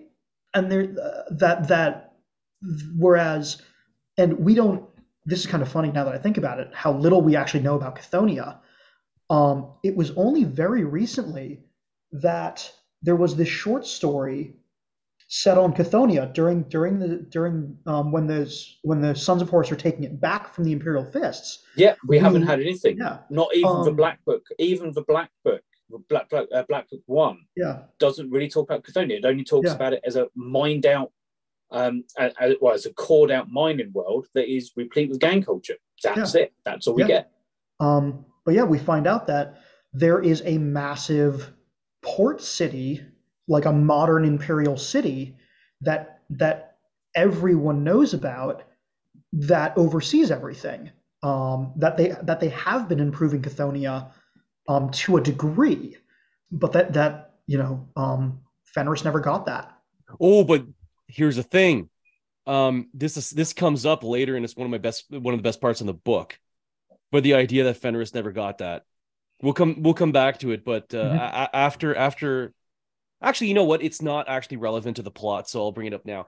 Best one of the best parts of the books after they face Horus, and we'll get to that obviously, is that um, I think it was Bjorn um, that, that that well they're talking about. Oh my God, Horus is a is a monster. The, the the Sons of Horus are monsters now, and and and there's this comment that yeah, well we're monsters too. Imagine if the people of Fenris found out that the Imperium could fix Fenris's orbit uh, so that you wouldn't get those winters and could. Um, You know, uh, you could, could build spaceports, and you could that the, the, the, the Imperium could fix Fenris. Imagine if uh, and and the other space wolves like ah, oh, like you'd want a, you'd want a a, a Fenris of, of of of weaklings. It's like I think most people would choose to live. Yeah, yeah, that we're all monsters. Um, Let's be clear. Like how the people uh, of Fenris would consider us monsters if they've ever found out that we could that the Imperium could actually easily fix Fenris. I think it was. I think it was Grimnir, the um, yes, Russ's bodyguard, the the head of the Varangir, Varangir. Yes. Yeah, um, and it's interesting because the only legion where we've seen that really happen in real time, and as I'm loath to actually say this, is in Descent of Angels with Caliban. That you know. The Emperor shows up and Lion El'Jonson's like, yeah, raise everything to the ground and yeah. build, build our colleges. That's fantastic. Uh, and there, there were like people that resisted, but they were already destroyed. Remember that that mm-hmm. that one order uh, that that well, the uh, order was trying to, to to to clear out all the monsters. So uh, con- continuing the trend of uh, Games Workshop either is lacking in imagination or really loves wolves. It was the Order of the Lupus. There you go. Yeah. Well, wolves are pretty badass, gotta admit. They are, but it's like it's it's kind of it's a little weird that uh, yeah. I mean, it, yeah, you've got. I, I have so many so many issues with that book. Anyway, um, but uh, so Bror dies an ignominious death to Abaddon, the consummate practical gunfighter and uh, gangster, gang leader. Gang leader is what it comes uh, down to. It's just like, I have an overwhelming advantage. I'm going to use it. Holy crap. It just occurred to me that this basically freaking mirrors like every gangster movie ever where it's like, where like it's the line of guys with Tommy guns. Yeah, yeah, for sure. Yeah, face bro, the bro wall. Put, yes, Bror put, brought a power axe to a gunfight. Oh, yeah, Sean, Hon- Sean Connery's hairy enough to be a space wolf. Um, so, yeah. Um, so let's move, let's move on to the main event. Let's mm-hmm. let's move on to the main event. Yeah, we're waiting. So, uh, there's been a bunch of jobber matches and and a couple of mid cards, but everybody wants the main event. Yes, bring out Jericho. So what we have, don't we? We we've got the Sixth Legion. The bulk of the Legion have met up with Russ. They it's, are um, making it's th- it's three companies. Yeah, um, three companies have met up with Russ. Yeah, which you know, in broad numbers, is a about three thousand Marines? Probably. In, in, they're well, big fucking companies. Yeah, it's like probably, yeah. well, probably a little more, but they've taken casualties, so probably, yeah. Yeah, and they're going up the main thoroughfare, aren't they? they they're going up the main central axis of the ship. Mm-hmm. Yeah. And they're commenting as they're going that it's a little bit too quiet. That, like you said earlier, they were all commenting about how the ship has changed. You know, all those victory banners have gone. They've been replaced with the octeds. The oh yeah, the horse and everything else. They, they have a bunch of statues that seem to like move when you're not looking at them, kind of like a yeah. Doctor Who reference. But I, I kind of, I kind of thought that was cool. Yeah, yeah. And then suddenly all these hidden entrances pop open, don't they, along the central corridor, and they just swarmed by Sons of Horus. Yeah.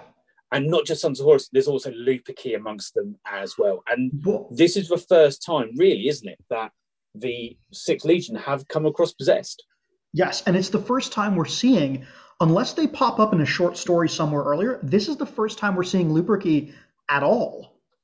No, Vengeful Spirit. Vengeful Spirit. They do show up in Vengeful Spirit. Yeah. Okay, Ven- I forgot uh, Vengeful that. Spirit and Twisted. But they're they're different, I feel. I, I, I this one, like, at one point, Bjorn's fighting like an insect.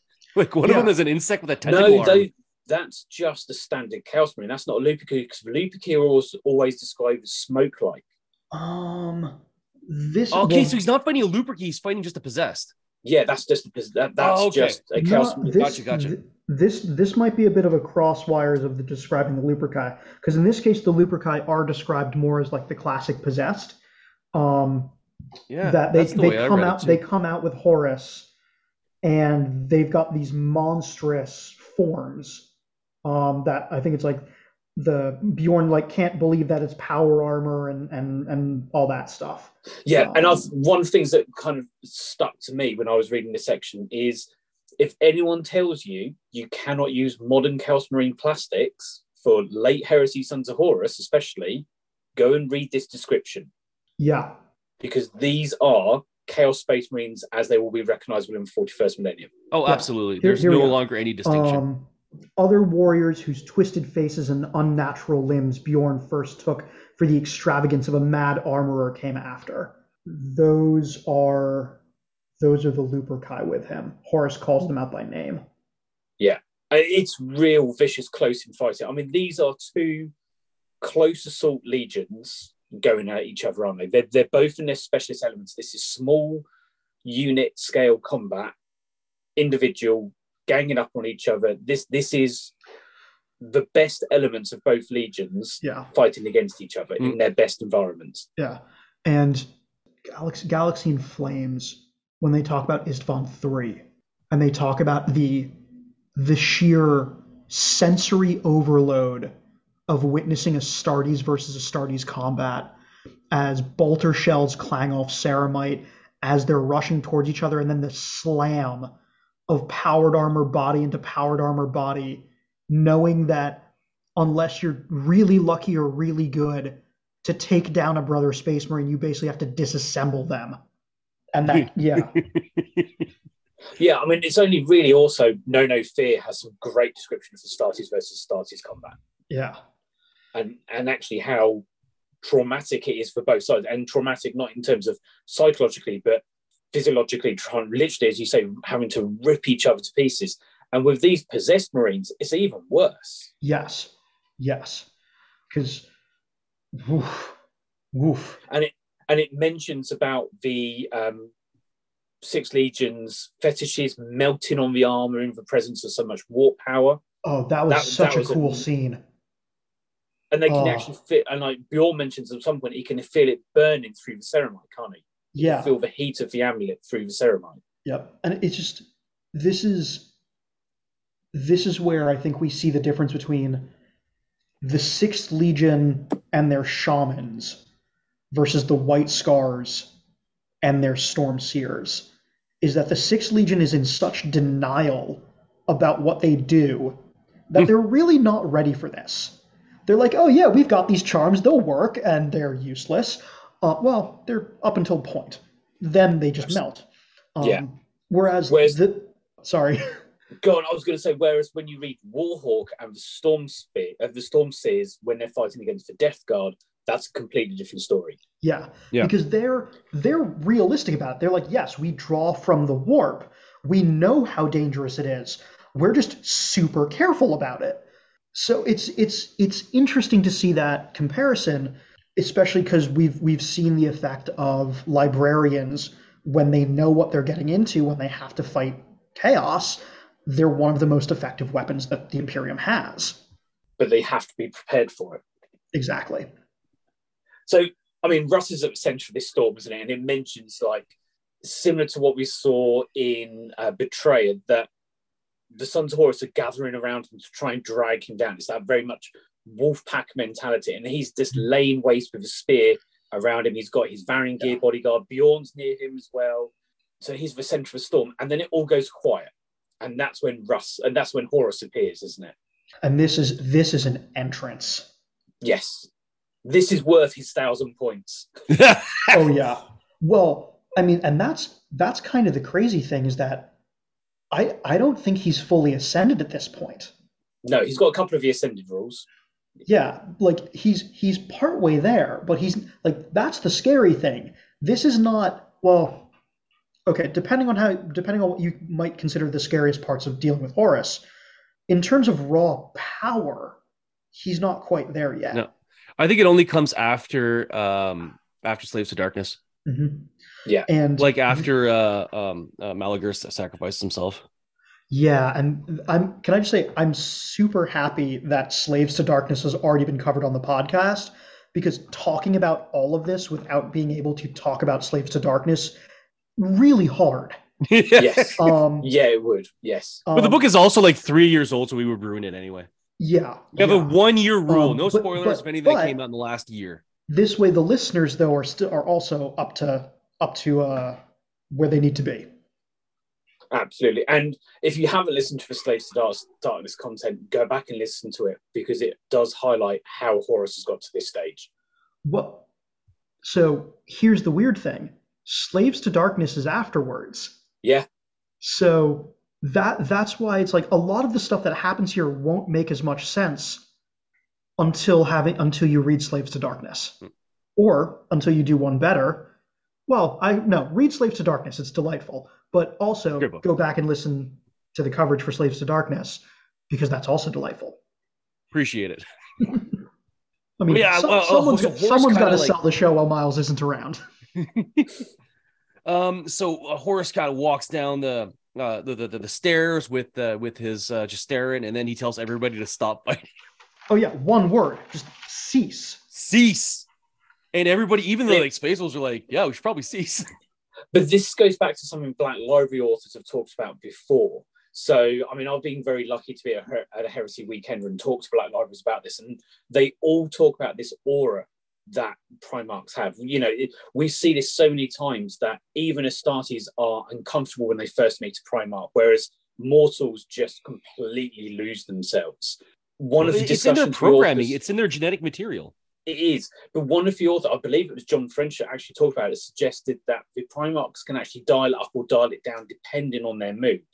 One of the things about Horus is he's lost control of that ability, that his aura, for want of a better word, is so encompassing now that he's swollen with the power of the warp, that it's taken everything it was that aura was designed to do and just magnify it. That and we can is... see that we can see that effect here, where it's just with a single word, the command of the War Master is obeyed by everyone because they're genetically programmed to obey the war, to obey a Primarch. Yeah, that that's that fits really well, actually. Yeah, I like it. So everybody, uh, everybody stops fighting for a bit, and then uh, Horus. Uh, well, I guess he uh, talks to his brother. Yeah, and Russ has this this very unguarded moment where everyone else is just, you know, shut down by Horus's presence. Russ just is like, Horus, what have you done to yourself? Yeah, so it's just, it's, oh. But yeah, they they they have this, they have a very interesting conversation because they're kind of talking past each other. Hor- Horus is, you know, I learned the truth. Our father is a madman. He has to be stopped. Leman Russ, this is madness. Look what's going on around you. And Horus has this line of, well, it reflects the truth of the universe. It's um, almost as they're talking to their roles as opposed to a person. Yes, yes. And this is this is where, again, we see that idea of fate. Um, but here we see fate almost as this kind of narrative structure of they're acting out those roles in the story that is their lives, right? That they're acting out the roles in some grand epic that will someday be told about them. Oh, that's a really good point. Yeah, I, I, I like that. It's very saga-based, which fits in with both of these legions. I mean, obviously, we know the, the Sixth Legion have their large sagas, but we also know amongst the Chthonian culture that they keep stories of the great gang leaders alive. They're, mm-hmm. they're an oral they're an oral culture as well. Yeah, yeah. And the other the other threads that go through their conversation as they talk and as they fight is Horus continues to reference the vision he had in the lodge at Davin, that he's doing this to avoid this horrible future. That right because we you know all all of this has been about prophecy and fate so far, and here's Horus continuing to fight to avoid a uh, like he's like a Greek tragedy, right? He's trying to avoid this prophecy, and in doing so is going to make it come about. But we only know that because we're the readers, we know about the forty-first millennia. And then to Russ, this just sounds like madness. I think there's also an element that Russ is concerned it could be true. I think Russ is trying to atone yeah. for previous actions. I think Russ is trying, we, we saw this in earlier elements, where Russ is trying to atone for what happened to Prospero, for example. He also mentions in the scene too there, you you ordered me to do it and you mm-hmm. enjoyed it. Yeah. And that's, th- this comes to, um, in many ways, as much as, and again, we see here like, like Russ talking almost as if he's acting out a role. We kind of get the impression from this that the that Russ as the Emperor's executioner, similar to Russ as the Fenrisian barbarian, was always kind of just a, a a coat that he wore, a role that he played. It was never truly him. That even now, as he's fighting this creature that is wearing his brother's face from Russ's perspective, he can't help but think to, to be somewhat compassionate, right? That, oh, you know, let us heal you. Let's get you back to Terra. We'll have, the Emperor can take care of you. Um, instead of just, you know, going all out. Though partly because he can't. Partly. I don't know how I describe that. We haven't really talked yeah. about the physical altercation yet. No, and I agree. And I think this is one of these classic fights. It's almost like a precursor to what we're seeing in some elements or in the Siege of Terror, where it's not just a physical fight. There is also a psychological battle going on as well at the same mm-hmm. time. It, it's almost a mirror of what we've seen between the Emperor and Horus in the Siege of Terror, in the Warp. I feel that once once we get up to the... Before we get to the evacuation, remind me to come back to that, because that's that's important um, in return in terms of what's going on with with this battle on multiple planes of existence. So let's move on to the actual fight itself, because the fight yeah. they describe is brutal. Yeah. I mean, this we are talking about two of the, the best close combat orientated Primarchs going at each other with no holds barred. I mean, the, the classic, if you go back to any kind of literature, fights between brothers are always the most vicious. Yes. Yeah. I do and, wish that this idea that they've both uh, they've both kind of wondered who could who who would win. I wish this would have been set up earlier. Like the Sanguinius Horus stuff was always set up very early in in in, in the storyline, mm-hmm. so it becomes really poignant. But this was like set up in the foreword to this book. But at the same yeah. time, you can you, you you believe it, and and that's one of the reasons why. Again, like this idea that this story needed to happen, the Space Wolves worked because they were available. You could have written that same scene in the foreword with almost any other Primarch, and it would have made sense. Um, of like, you could totally see like the Lion or Guilliman being like, "How would I kill Horus?" Well, okay, not Guilliman, because he's a, but he, he he might think like, "How would I strategically outmaneuver Horus?" Whereas the Lion would just be like, "How would I kill Horus?" But I think they've all been kind of thinking in those terms, and it makes sense as brothers. But I, I, I do like it does follow this. Uh, it does follow the lore. The lore is that the the the um, the Sons of Horus, uh, sorry, the Luna Wolves, uh, sorry, Horus was the first um, Primarch to be uh, to be rediscovered by the Emperor, and mm-hmm. the second was um, Leman Russ. And it makes sense that Horus would have some jealousy from the new kid, right? Oh yeah, especially because depending depending on one's perspective.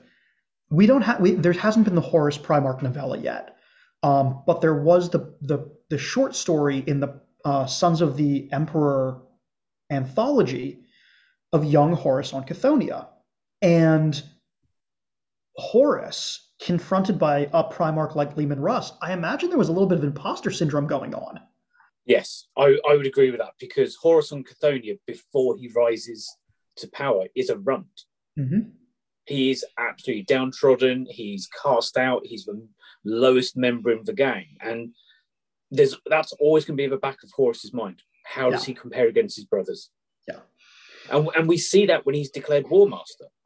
Those conversations he has in the, what, in the warp, the dreams that he has with Malagast, for example, where he's mm-hmm. so doubted himself and his abilities as War Master. Yeah. We see that all along, and I do agree that there's a level of imposter syndrome along with Horus, which then opens him up to that weakness in the Davenite Lodge. But anyway, let's go on to the fight. Let's go on to the fight, because what's quite good here is that they don't drag it out too long. Yeah, and it's it's interesting because I always see it that Primarch fights are either going to happen in one of two ways, either brutally short and vicious or brutally long and vicious. And this is leaning towards the former. Yes. I like that they didn't go with the fast versus the slow or the unmovable object against the uh, the uh, unstoppable force kind of thing. Mm-hmm. This is not the Khan versus Mortarion. No. Or uh, Fulgrim versus Ferrus Manus. Yeah. No. And th- that's the thing is like these two, um, they're not they're not evenly matched, but their fighting style, their base abilities are relatively on par. Russ thinks he still could have beaten Horus before whatever has happened happened to Horus. Um, but as they're fighting, they are, they're not dis... Yeah, you, you put it really well, but I'm trying to... Yeah, that it's not just an... It's that there's a massive difference in power level, but there's not that difference in style. Well, I think what, what Russ does here is brilliant. It's he, he allows himself to be stabbed. Right. And this goes back to that that arrogance, that pride that we don't see with Abaddon. That Abaddon is just like, okay, no, you're challenging me. That's funny. Kill them all. Whereas Russ manages to use that pride and arrogance to open up Horus in that classic, you stab me, I stab you. Well, I think the, there's the, also the element that Horus isn't quite aware what this spear does. Um... We we we get the description that as the spear is moving around, it's pushing back Horus's aura of corruption. But yeah, Horus himself does not know what this thing does. And it's that's a special point because Russ has never really used it. He he's had it early on. It's it's very early Great Crusade weapon, but he's always mm-hmm. kept it in the vaults. He's always yeah. preferred his other weapons. Yeah. So Russ, or sorry, Horus won't have seen him use it in active service. It's not like other Primarch weapons, like. Um, the lantern or other weapons he's seen Primarchs use. And that's... That, oh, sorry. Yeah, so that that's key. Yeah. He knows it's a potent weapon. It's in the hands of a Primarch. Of course it's going to be a potent weapon. He doesn't know the effects it will have. And I'm strongly convinced the Chaos Gods don't know the effect it's going to have, or else they would be pushing more power into Horus at this stage. Yeah. And it's interesting that you bring up the lantern because... The, the lantern wasn't crafted by the Emperor, but even out of all of the Primarch weapons and armors that the Emperor was personally involved in, this is the only one that is uh, Psi Arcana. This is the only one that actually is imbued with his power. So it's almost like it was like a, like show them what they're expecting with all these other Primarch weapons, but the actual dangerous one no one's ever seen before. It's it's the it's the classic break glass in case of emergency. Yeah, actually, that's does and because I don't think, yeah, because Valdor was has never really talked with anyone about what his spear does other than no. Russ. So no. yeah, so no one sees this thing coming, and Valdor never gets off the throne world apart from no. Prospero. Yeah, yeah. Once once the Emperor returns to the throne world, Valdor never leaves. Yeah. So yeah. let's talk about the the impactful moments. So Russ has opened himself up. Mm-hmm. Horus plays into that advantage, but You're takes a return kill. blow. Yeah, takes he takes that return blow, doesn't he? And what I like is that, and this is one of those classic examples of pre-sequelitis, everyone's always made such a big deal about how the Talon of Horus has the blood of the Emperor and the blood of a Primarch, Sanguinius, on it, but now we also get to know that it's actually also got Leman Russ's blood on it. Yes. It's pretty good. Which one. has got to add to its power. It's got to add to that the lore around the weapon to a, such I, a large degree. I love the idea that in the forty-first millennium, this is why everyone loses to Abaddon. They're like, okay, we've planned for a weapon that's killed the Emperor and killed a Primarch. And some like random acolyte's like, what if it killed two Primarchs? And they're like, that's silly. He never stabbed another Primarch. But yeah, um, he he opens up Russ like a can of tuna. Yeah, and then Russ just gives him, like, just gets him right in the side. Yeah. Right in the kidney. They describe it later that he gets he gets stabbed in the kidney. And then um, white light starts blasting out of all his orifices. Yes. Um, it's that it's that classic visual uh, language of purifying light, cleansing something. Oh, the other thing that they, they had brought up, you know, that, you know, the the the, the classic Horus red glow around his head, mm-hmm. that doesn't seem to have any source, which they point out in this book, which I think is really interesting. Yes. I always thought that he had like little lights, but no, there's no real source for that red glow. Like you see it in that video that they put out, uh, that yeah, uh, uh, Games Workshop put out last uh, last year, mm-hmm. last year, um, you know, before Adepticon, um, and and and it goes out. And it's white light coming out of his mouth, coming out of his eyes, coming out of the stab wound. Yeah, so good. But what comes next is is almost better, in my opinion, because we have well, we have two things. First, Russ doesn't finish the job. He decides to talk with this weakened thing before him instead of just twisting and making sure he's dead. Yeah. Um, and this is what I wanted to, to mention earlier. This is again. Um, a reversed uh, re- reverse uh, action movie villain kind of situation, because usually the action movie uh, the action movie villain does not finish off the hero and and decides to talk because of arrogance and winds up um, uh, getting killed in the end. And this time it's uh, it's it's it's Russ that does that. Yeah. Well, I think this, the other element to that is Russ has already killed one brother. As far as he's concerned, he has killed Magnus. Yeah, just one. Back. Do, do we, we don't need to go well, get into it, but yeah. We're not it's probably more than let, one. Let's, let, yes, let's walk away that, from that now. We we are Russ as of this moment is the equivalent of the bat. Like he is no longer the swaggering pup of the early Crusade who would do anything, kill anyone, but he's now more measured. He's he's. more in touch with his humanity, for lack of a better word, that he is one of twenty, two of which are gone. Th- three one, of which are gone. Three, yeah, four, four. Counting Fenris. That's true. And those numbers are never going to go up. Um, and that at the end of well, the day, we don't... Arguably, know. You could say five, because they've got no idea if a Vulcan's alive. That's true. That's right, yeah. Yep. Um... And at this point, I don't know if I don't know if Russ knows that Corax is alive either. Actually, yes, um, they do. Yeah, Corax came back to Terra. Okay, right, because he grabbed he grabbed the uh, Mark six. the the no he grabbed the Primarch data. Uh, yes, yeah. And Mark six. Yeah, yeah, yeah. And, and there's and this is where it works really well with this idea again of of fate, that fate has been molding him and changing him to be the right person at the right time, and that person is not an executioner. That person is a little bit more compassionate, a little bit more willing to listen compared to who he was at Prospero. And also because it's who he needs to be, because we know Horus has to survive. Yeah, I I, I would agree. And I think he sees a, a chance of redemption for Horus at this stage. He can see, he's seen the effects of the spear. We know the spear opens up the, the true inner person. Mm-hmm. That that's one for that spear's effects, and he thinks with the injury he's inflicted, as serious as it is, that is enough to bring Horus back to himself. And yeah, no, and it kind of happens. Horus like goes onto his knees, and it seems like for a second, Russ looking at him is like, "Horus, is that you?" This gives us one of the greatest moments. I've been using that a lot. Like I said, this this is one of my favorite books for because it has a lot of these great moments.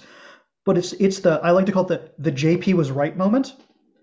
Um, Doesn't happen don't, often. Don't, but please don't go on. Pick him up. Don't don't be, because just, oh. here's here's Horus Lupercal with the shadow of the warp washed away from him, in his own right mind, and what's the first thing he talks about? This had to happen. The Emperor is a monster. He has to be taken down. But maybe he took it too far, right? That ideologically Horus is still convinced that his rebellion, his his this civil war needed to happen. Um, and again, whether that's because of he just accepts that the Emperor is a monster because of those visions on Davin, who knows? But this isn't one of those magical moments that you see in other things where it's like, oh, I've gotten rid of this corrupting influence and now you're a good guy again and yay, hugs all around. It's no, it's like, yeah, Russ, you've been talking to me this entire time. The Emperor needs to die. Yeah, but the, the other, he says, am I, and this is the key moment, um, am I, am I as bad as him? Yeah. Oh my God, am I as evil as the Emperor? And that's the that is the real Horus. Like I, I, I, and he, he, and and this comes up later on. It's like, was it the real? Yeah, I think it really was. It's like oh, yeah. the, the Horus, yeah, is, the uncorrupted Horus, is still yeah. convinced that the Emperor needed to be overthrown. Yep, it's the it's the pre-Davinite Horus we're seeing there. It's Lupercal we're seeing. Yes. It, oh, can Lupercal. we pause it? Can we can we just for two seconds pause it? An alternate heresy, if you will. Go for it. Does the Horus heresy happen without any influence from the warp? Yes.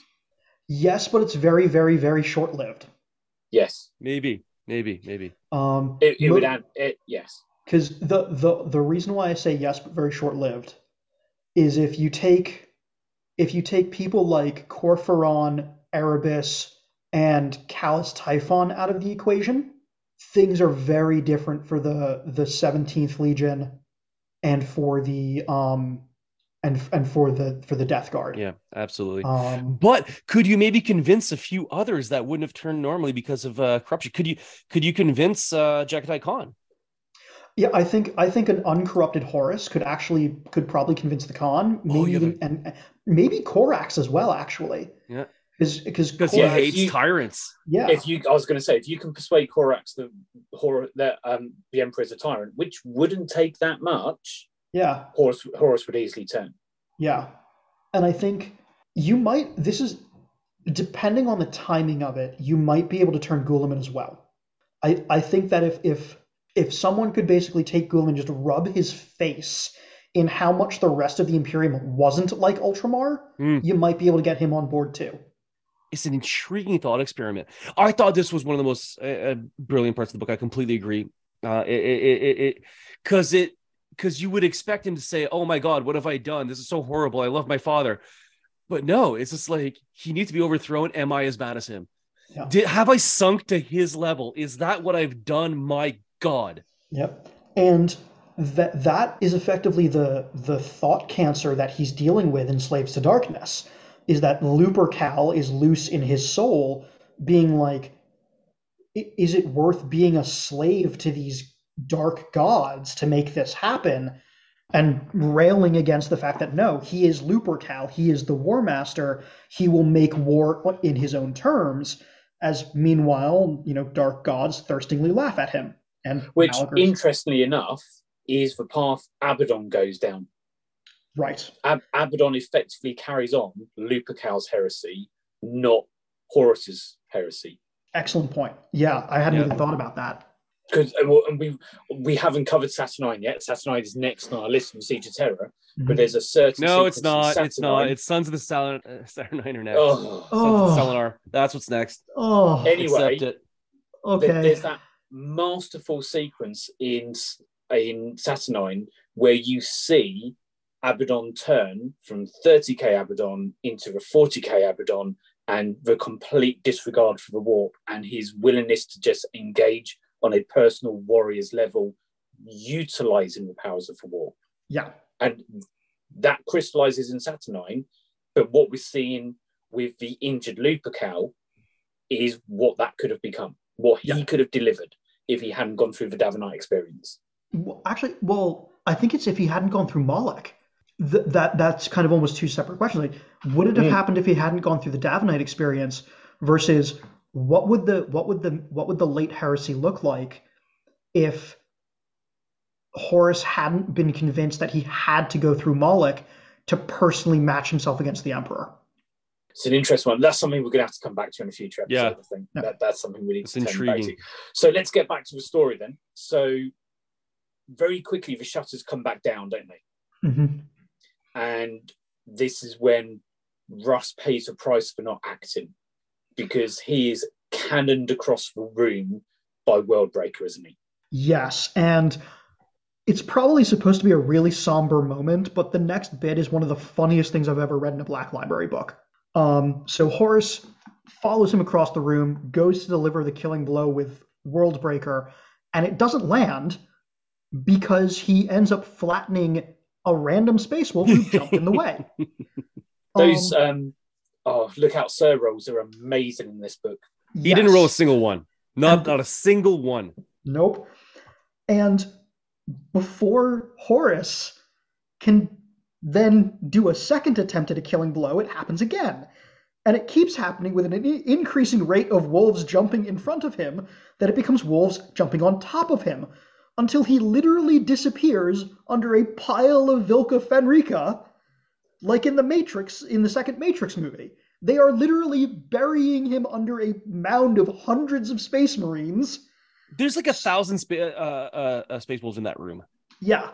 And they are being, like, the ones running to join the pile are being killed by Sons of Horus. The ones that make it there just jump on the pile to be killed by Horus. And meanwhile, the uh, the Varangir are, are pulling Russ away to escape. But I just love that mental image of just like, it is a literal dog pile of space wolves on top of, of Horus. Yeah. To the point that I, you cannot I see really, them. really love description of how they're struggling carrying Russ. Mm-hmm. And also, when they're describing his injuries, the fact that his injuries are not sealing up. They're used to seeing their Primarch injured in fights, but they're used to almost seeing the wounds close over. But these injuries caused by Horus are just not sealing. Yeah. And it's... It's weird because I think this is the first time, other than Horus, right? Because we've seen what happens to a Legion when their Primarch is wounded in a weird way, right? We saw it with Horus at Davin, and we saw what the, the Luna Wolves did in response to that. Now we're seeing it from a different perspective. And it, it brings to mind this kind of weird hypocrisy that I feel like most of the Primarchs have. Because like during all of this, Russ was thinking, okay, there's still an escape route open for my sons, because I'm going to die, but they're going to live. And the idea that any Primarch thinks that any of their Legion, okay, maybe not Curze or Angron, um, but most of them, the idea that their Legion would let them die without going down with them, uh, it's such a weird blind spot. Yes, and because they are sacrificing everything to get Russ out, aren't they? Yeah. Like when, because one of the things that like when Bror and his pack like are retreating back to their boarding pod, they're like, yeah, you never know when, when, you know, a few space marines will be able to turn the tide of battle. We are a valuable resource. Now that we've accomplished our objective, we're not going to throw ourselves away. But now here you have a thousand space wolves all jumping into death's arms so that Leman Russ can escape. Yeah, they pull him through like the uh, like the doors, like the big, obviously giant doors that that um, lead into the throne. Um, Not the throne room, but, you know, the the, the hall. So they get, like, uh, it's Bjorn and uh, someone else. They're, they're pulling uh, Russ uh, out. Grigor again. Yeah, and then and then a bunch of tech marines jump in and, like, weld the door shut with a thousand fucking, uh, a thousand space wolves fighting, like, that will die. Yeah. But, like, okay, that's fair. That's a sacrifice we're all willing to make. And they, yeah. they, they seal the door shut to keep Horus from finishing the job. Mm-hmm. The, the the whole Legion is willing to sacrifice. It's very uh, Nietzsche-esque, right? The idea that the the the, the whole village should sacrifice itself for the one, um, the the for the Superman. Yeah, but there's there's one other kind of element of sacrifice involved, isn't there? Because when they get him close to the landing bay, they realise it's voided. Bjorn hasn't got a helm. He lost his helm early in the fighting, and Grimnir hands his helm over, and tells Bjorn to take the helm and go with Russ, because Bjorn has a special fate. And once again, it yeah. fits back to this idea of fate. And Bjorn's trying to shrug this off, and Grimnir's like, no, Russ needs you. There's this con- utter conviction that the two of them have their fates entwined so much that the head of the Wolf Guard, effectively the first captain, is prepared to sacrifice themselves for effectively just a pack leader. Yeah, it's it's that... And it's why I like that idea of that fate is powerful, and fate as pre-sequelitis is even more powerful. Um, that they, they've never, at least in the Wolf books, they've never attempted to subvert this idea that Bjorn will be one of Russ's boon companions and will be the one that he leaves in charge eventually. Yeah, absolutely. And I, I like that. It's been one of the overriding themes of the entire Heresy Saga is this idea of fate. But with the with the Vlka Fenryka, it's very strongly entwined within within them. Mm-hmm. But this evacuation is not going particularly well, is it? They're being mown down left, right, and centre. And what is making things worse is now Horus has freed himself of all those um, lookout servos, and he's coming up behind. This is now the serial killer coming up behind everyone, isn't it?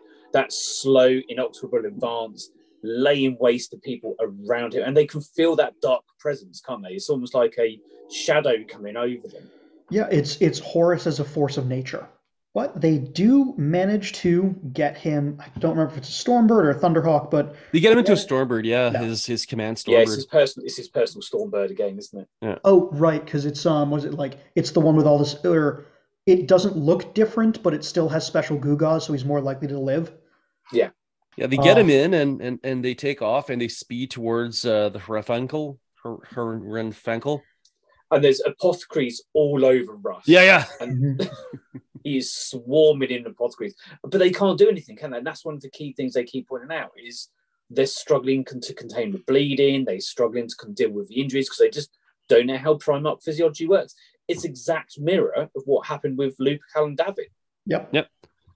So, but they, they do manage to get into, and and again, all, all they're they're all trying to escape, and they're getting gunned down again. On the way in, they were getting gunned down. On the way out, they're getting gunned down.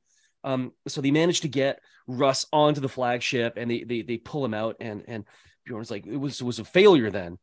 It's like, no, it was like I, I talked yeah. to my brother. Yeah, Russ Russ does kind of make a coherent sentence. Um, I talked to my brother. Yeah, yeah, and and he also he says we didn't fail, which goes back to Slave to Darkness, goes back to how the spear works. And it goes back to why I think at the end of the day, the Emperor screwed himself over by being too clever. Russ has stabbed Horus with the spear. Lupercal is now loose in Horus's soul. This causes that weird coma from Slaves to Darkness. It introduces this level of doubt that wasn't there previously. And I think that, you know, if you're looking ahead, you're the Emperor and you're like, oh yeah, fate and, you know, prescience and I'm going to be able to create this moment of opportunity when I fight Horus by appealing to this psychic shard that got created when Russ stabs him with the spear, and that'll give me an edge. And then Malagor's just straight up murders Lupercal. Yeah, and there's nothing subtle there at all. Yeah. And so you're wondering later on, like, if Russ is thinking he didn't fail because he managed to, to, to you know, empower Lupercal versus, you know, Horus Ascendant, and Malagor's just straight up killed him, all that's left is Horus Ascendant. All that's left is the incarnate avatar of the four Chaos Gods. But let's round this section off. Let's kind of round off the, the, the Wolves' escape, because the the order is given to run, isn't it? And it's very similar to, uh, I forget the actual location of the Thramus Crusade where the Night Lords are ambushed. Oh, and they just, the... Uh, and the, they just bug out. Yeah, the, the um, Battle of... Um, it, oh, my God. It's not Sugala. That that's different. No, it's um, Sugala yeah. is the is is the kid. No, oh, no, no, no. Yeah, it's, uh, no, no. It's uh, yeah, this. Right. I hate this because you're right. Because there's the there's the kid warp creature, and then there's the the new homeworld for the Night Lords, and they sound the same to me. Yeah, yeah, you're right. Never mind. It's it's um, all like T S A L Gs.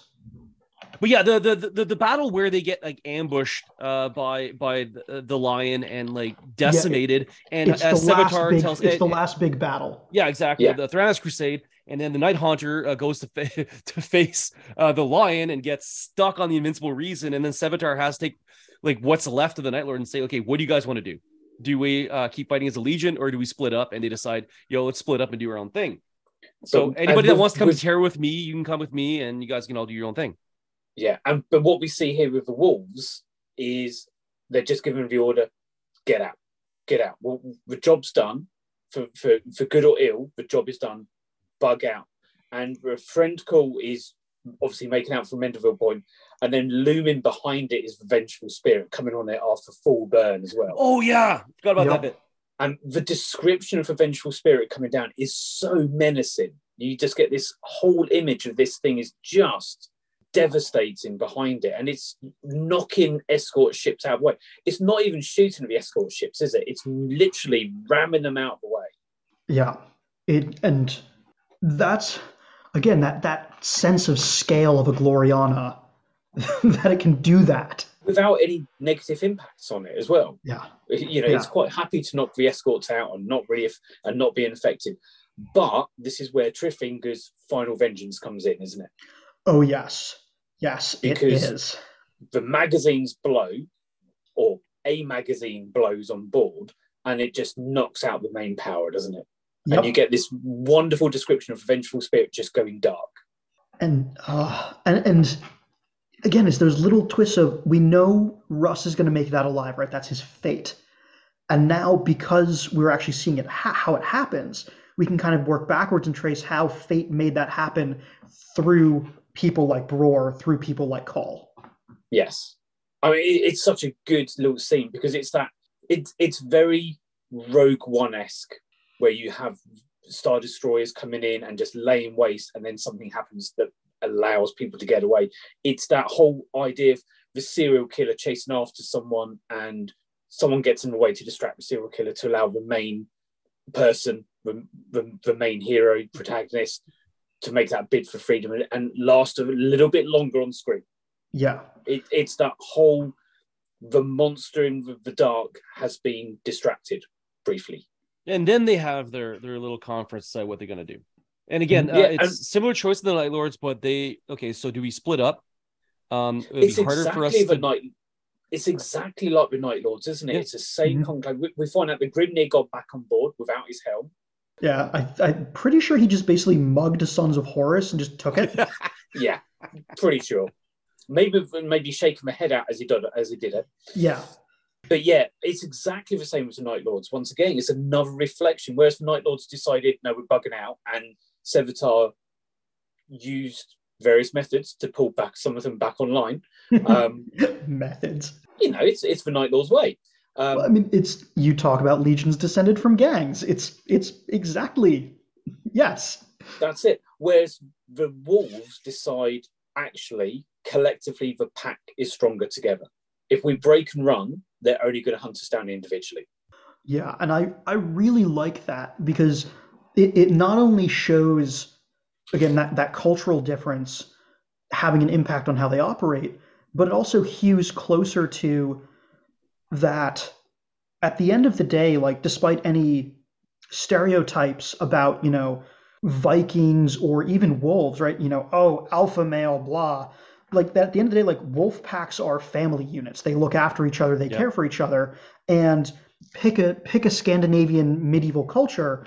It's, again, family units looking after each other, taking care of each other. It's also any kind of early medieval warrior culture. The, the king holds our oaths. We are loyal to the king to the death. And there's no greater glory than dying with your king. Yes. That That's the whole... I mean... I, I could point you towards several texts or uh, several early medieval poems where they lament the loss of their king and they themselves haven't died.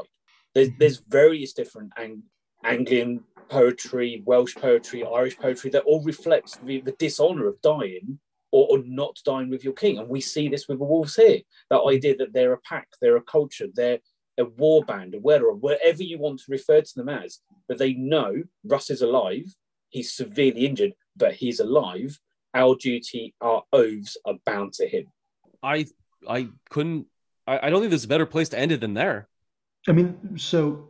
Basically, yeah, because really the only thing left is that it sets up... Um, it sets up Yerrant. That's really the only thing else Yeah, that's that where happens. They decide to yeah. regroup. It's like, ooh. Yeah. And, right. um, and Horus uh, sends Abaddon after them. Yes, and that's a good point of also explaining why we don't hear much from Abaddon then until Siege of Terror, because yeah. he's busy butchering wolves. Yes, which, and again, that, that weird fate thing. As you said, Darren, Abaddon hasn't gotten a lot of screen time. And what he has had has always been under Horus's thumb, right, in his shadow. Yerrant is really what's going to end up making his reputation as someone who can operate at Primarch levels of command. That he can lead and execute a campaign capable of effectively destroying the remnants of a legion as they and are also, fighting to... And also do that by leading the coalition, because we find out he's taking Night Lords and Word Bearers with him. Yeah. So yeah. We, we, yeah, we, we see this again, this idea that this is showing that transition of Abaddon of the thirty-first millennium to Abaddon of the thirty-fourth millennium. And it's interesting that we haven't had many stories about Yaren. We've had one from a, from a Raven Guard perspective about how they combat, drop in, and rescue the wolves, but that's it.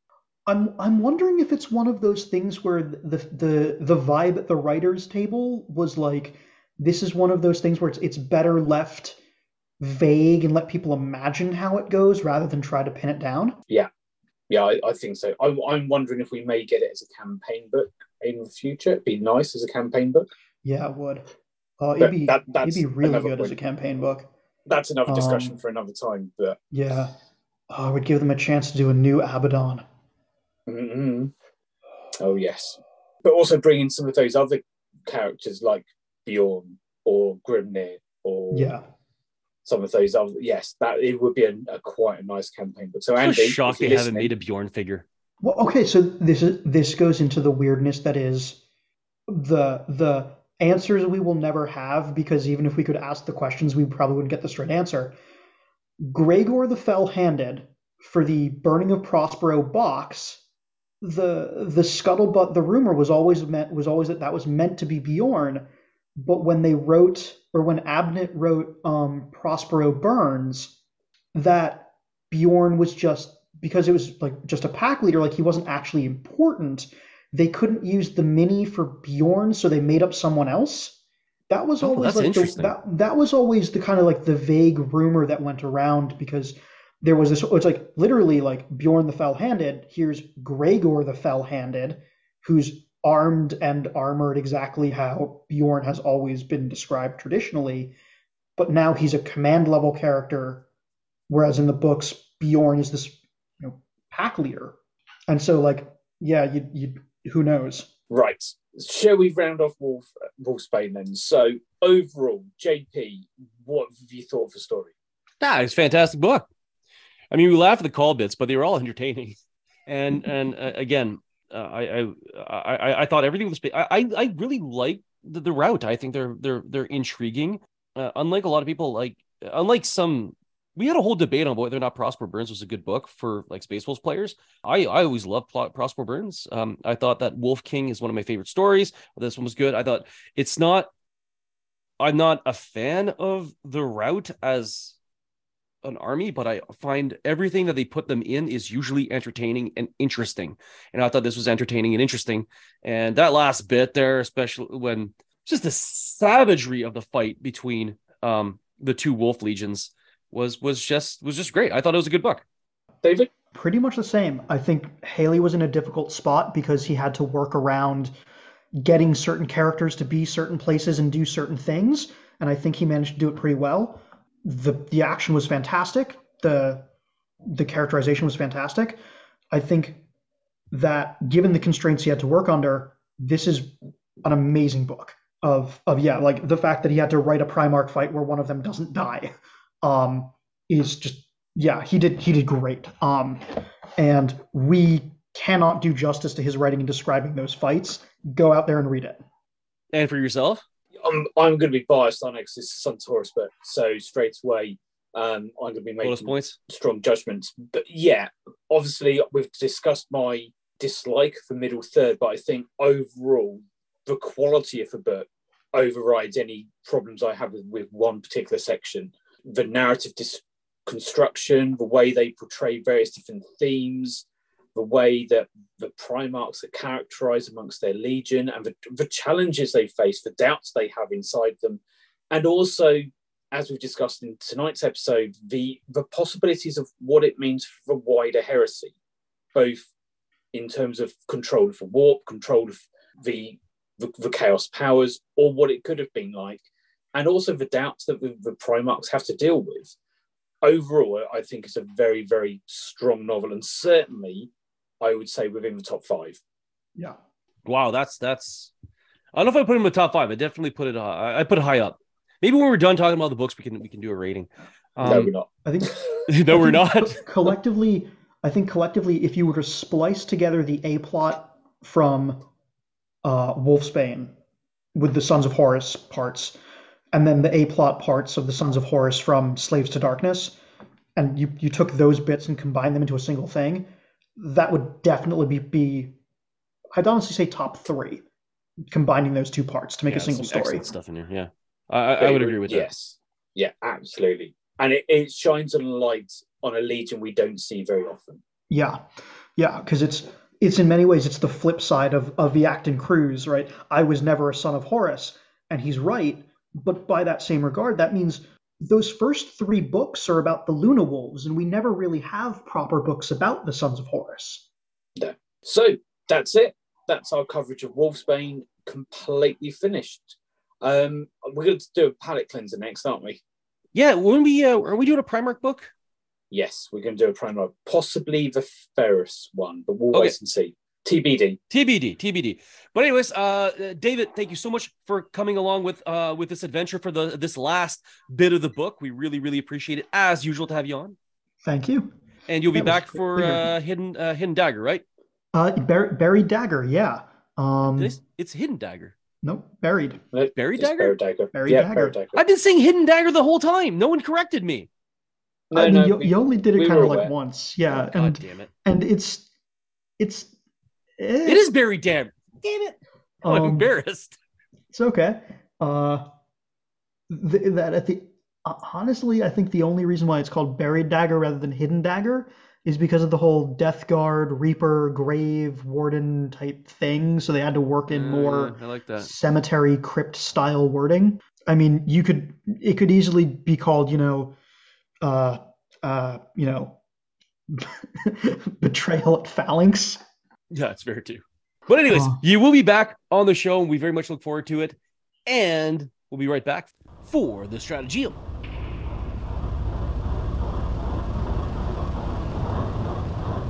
Welcome to the Strategium. So now we've finished with Wolfsbane, and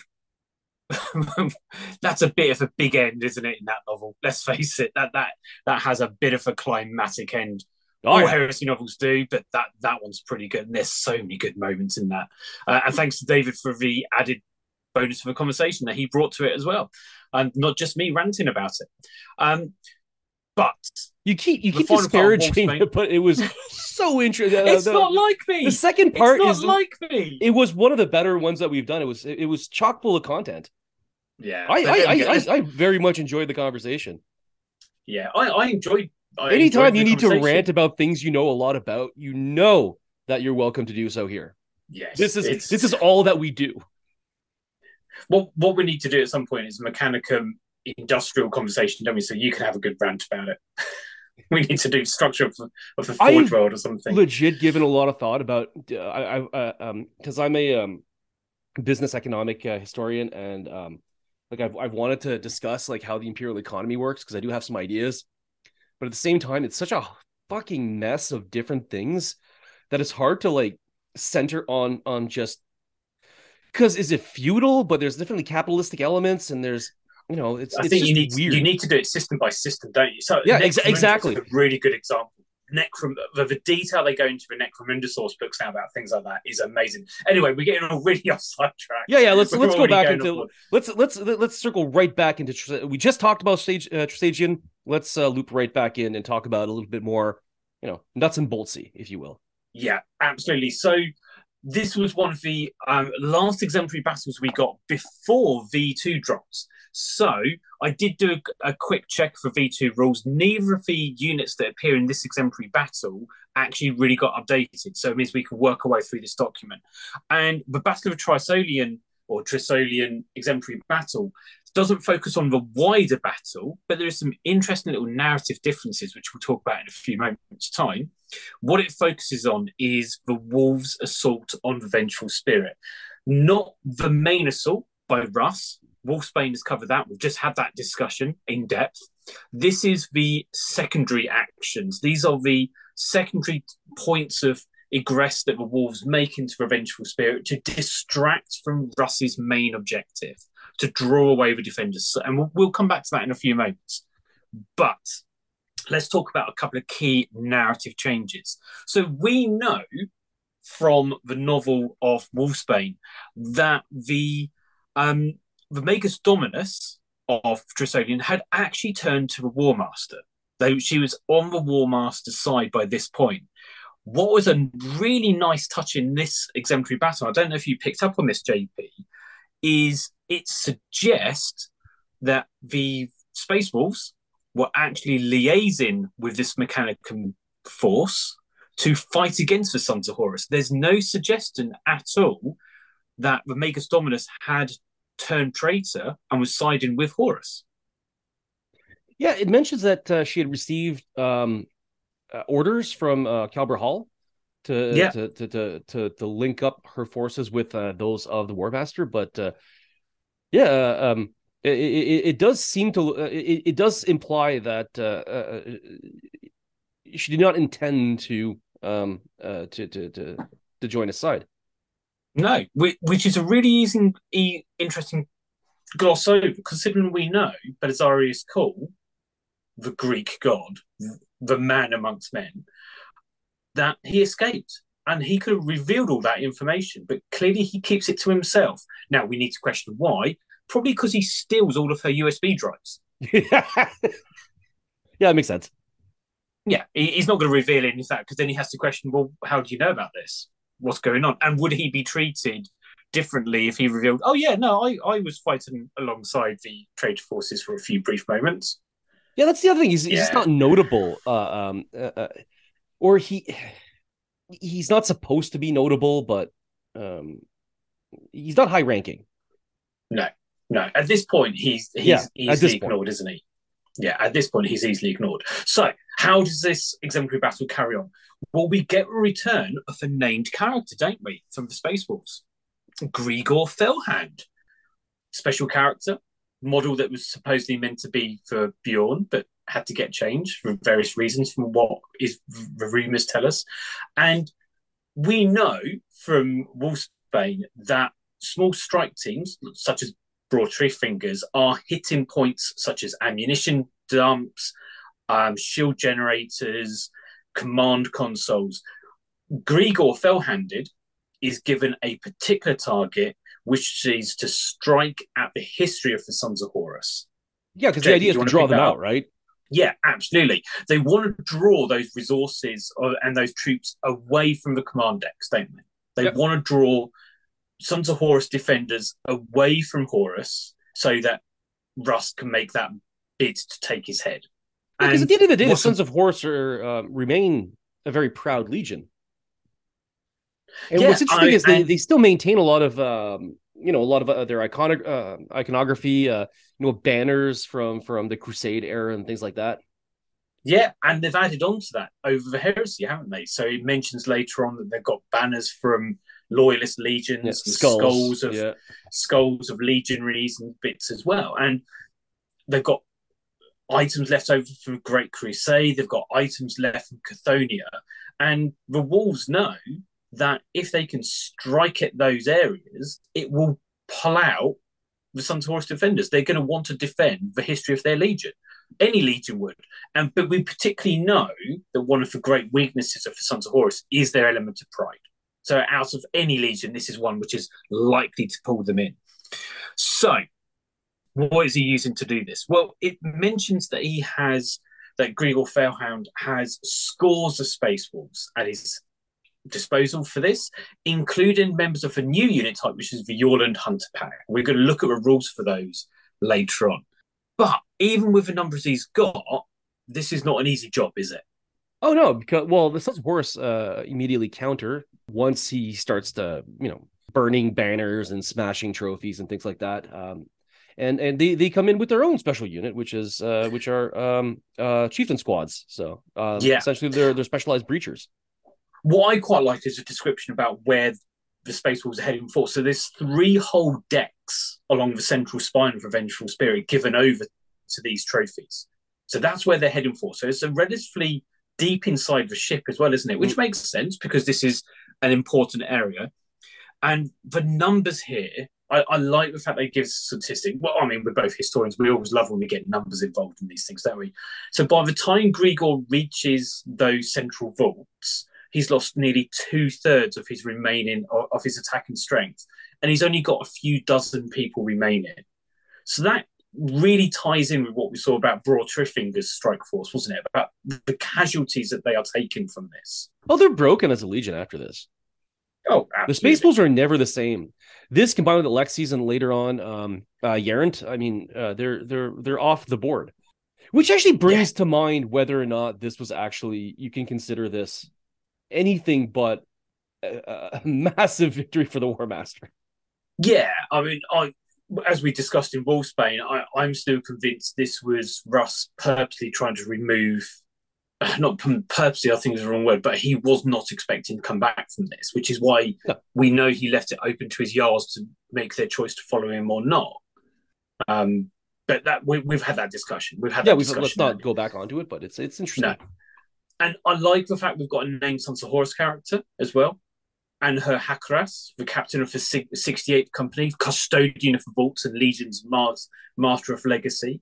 So it's nice when we get these like little named characters in there mm. as well. So the wolves do what the wolves do, don't they? They start burning everything down, smashing banners. You know, they, they are being barbarians in the vaults of Rome, effectively. Ah, I like that. Yeah, yeah. They're, you know, well they put. are they are bringing down civilization around them. Not that the Sons of Horus are particularly civilized by this stage, anyway. Well, and before, this is I when, mean, as you, they were gang fighters. Like... Yeah. They weren't exactly the most civilized of legions anyways. No, but they had that veneer of civilization over them. Yes. They had that veneer. They they they were good at pretending. They didn't hide. They hid their barbarianism until they were in battle, I think is the best way to describe it. After a, a bit of while having fun, the chieftains arrive, don't they? And we get this description of the chieftains are one of the Sons of Horus, Horus's uh, special units. Each is a veteran of their legion with a battle record that can earn them a place amongst their officer cadre. They've foregone such personal glory that instead they dedicate their service to safeguarding the heroes and honour of their legion. That kind of brings in that noble barbarian aspect, doesn't it? That we've had quite a few times with both of these legions, isn't it? It's that idea that even amongst this kind of barbaric tendency, there are points of honour amongst them. No, it's an interesting... Um... I find that these stories, the way that uh, they do tend to do a good job of just really being backstory for a unit. Yeah. They, they, they sometimes yeah. they remind me of like, like a Transformers or G I. Joe episode where they have to like introduce the new toys. Yes. You know what I mean? In, yeah. It's it's that classic eighties cartoon Saturday morning T V, isn't it? But it's, it's, it's like, it's done well. Been... It's, it's still done in that for in, in that, in that Horus Heresy tone, that serious historical tone. Yes, but it is very much a case of here's the new toys, but here's the justification for having them. Yeah, exactly. And also the justification of why you haven't heard from them much before. So like the chieftain squads are basically a bodyguard unit. They are a retinue unit. It suggests they tend to stay more Sons of Horus vessels, the Jotun um, units, the Jotun hunter units. They're designed for effectively wiping out civilizations. They they remind me in some ways of the Ashen Circle, that similar kind of role to the Ashen Circle. But we'll talk about that when we look at the union, uh, the unit profile. So, although there's only a, about a, a few dozen sun, uh, Space Wolves remaining, actually the fighting's quite close, isn't it? Because the Sons of Horus can't bring all their numbers or firepower to bear because they don't want to damage any more of their relics. So this is inevitably going to lead to a very close order melee battle, isn't it? Yep. And I really like some of the descriptions here of that trying to break through a shield wall that the Sons of Horus have set up and how they've been, how the Space Wolves are thrown back. Uh, the chieftains, I really like the point. It, it reminds me of the film three hundred, where the chieftains open their shield wall, make strikes with chain axes, and then the shield wall closes again. It, it, there's some really, really nice descriptive moments in this. And it looks like the Space Wolves are breaking through at one point. I mean, they do break through, and the Sons of Horus are being forced to kind of redress the ranks and reform the line. And it just looks like they're about to be brought down when the call goes out that Russ has been injured. Now, I don't know about you, but this this reminded me about the, in the uh, a bit similar to the Imperial Fists at Foul, where as soon as they're given that order to withdraw, they just or they they give up any advantage they had in order to carry out that order. Yeah. I think the key difference here is the fact that Russ is injured, that Russ is seriously injured. And any leader. I mean, we saw in the original trilogy how the Sons of Horus react when Horus is injured. We've seen in other novels that when a Primarch is seriously injured or goes down in combat, the Legion does anything they can to recover their Primarch. And we see this again here, don't we? Where the Space Wolves desperately try to withdraw, but they're taking heavy casualties all along the way. But, you know, effectively, Grigor Fellhanded did carry out his job. Yeah. You know, it, it's a bit like Bror Tyrfingr. His, his separate mission to draw out defenders, to damage key structures within the Vengeful Spirit, was actually successful. Yeah, was it I, I, I, a... You're absolutely right. Um, uh, again, the, the whole point of of the, the operation was to get uh, to get as far into the uh, Vengeful Spirit as possible and sort of get Horus to uh, to set a trap for, for Russ and then spring the trap. Um, yeah, I mean, it does mention by the time Grigor's pack makes it back to the landing zone, they've barely got about twenty people remaining with them. So that, that shows you the uh, the casualties that they're taking. So, I mean, arguably, and we, we kind of touched on this a little bit with our Wolfsbane discussion, but arguably, it was only Russ that failed in his objective. That's a good point. The rest of his yeah. legion, rest of his legion did what they were meant to do. They drew off defenders, they sabotaged bits of the Vengeful Spirit, which we know has an effect, as we discussed, because the Vengeful Spirit doesn't just keep chasing after re- remains, of, re- remains of the Wolf Fleet. Mm-hmm. So, you know, overall, I thought this was a nice little piece of narrative. Did it add to what we already knew? A little bit. I still think the Iron Warriors Exemplary Battle is the best narrative we've seen so far.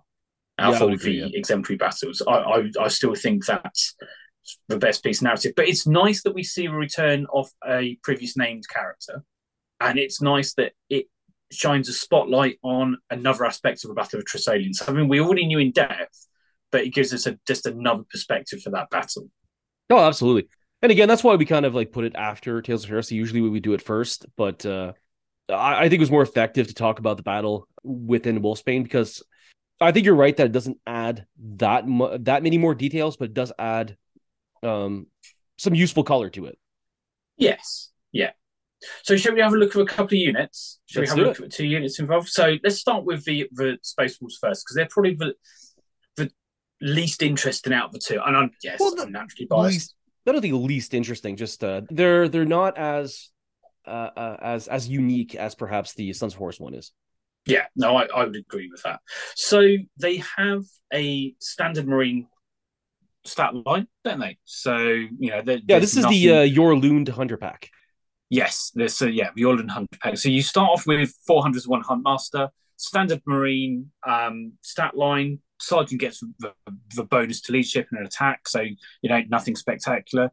Um, they are troops, but they're not line, and that's a significant difference. So, you know, you, you can bring these in your army. You can bring quite a lot of these in your army, but you're not going to be scoring with them. So that's something to bear in mind. Um, their war gear is really unusual, isn't it? They st- have a standard power armor frag and crack, as you'd expect. They get chainswords, so, you know, pretty good close combat weapon, especially now with Shred. And they all come with hand flamers. Yeah. I think it's one of the few units that, that has uh, hand flamers, uh, besides Iconoclasts. Um, Reavers get them as well. Reavers, Reavers get them can. as well? Yeah, Reavers can have aspect, uh, access to hand flames as well. And, can, and can have, squads. though, but like as, as standard equipment. Yeah, no, as standard equipment, I believe it's only the Yorlund and Ashen Circle, I believe. That's Iconoclast. I think you're right, it's Ashen... Yes. No, it's Icon... I don't know anymore. I don't remember the last time I I, I, I, I played Word Bearers. Is it Iconoclast or Ashen Circle? It's Ashen Circle. Ashen Circle, okay. Yeah, actually, I'm pretty sure it's Ashen Circle. If you are Word Bearer players, and we got that horribly wrong, yeah. let us know. Just get mad. Know. Stay mad. Yeah. They they do have some interesting rules. So they've got the Crusader rule, which, you know, gives them a bit of a bonus when they're trying to sweep. Um, Scout as well. They've got... Scout is a significant one here, isn't it? Because it just gives them that push forward. Um, dedicated transports. They're one for a few that can take a Legion Termite. You do get the feeling that this Yorlund Hunter pack is like a very specialist destroyer squad, don't you, for the Space yeah. Wolves? They they do Absolutely. seem to be vibing off that. They don't get the nastier prescribed weapons, like the rad weapons or the um, Toxiferium flamers or anything like that, but they do seem to be carrying out that similar role, don't they? Um, they are a support squad, so you know you you that comes with those limitations. You can't take those as compulsory troops, but they also have a rule scouring tempest. Now, this is unique to the Order and Hunter pack. So we mentioned they have hand flamers. So once per battle, when it's your shooting phase as the active player, you can declare you're using this, and all flame weapons gain the pinning rule and the torrent three inches rule. That's great. That's that so is, brutal. That's, that is pretty good, especially the element of pinning in there. Oh, yeah.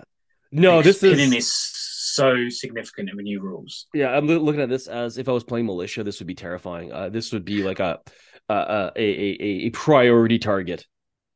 Yeah, yeah. You could wipe or, an entire or, Militia squad off the table in, in, in, in one shooting phase.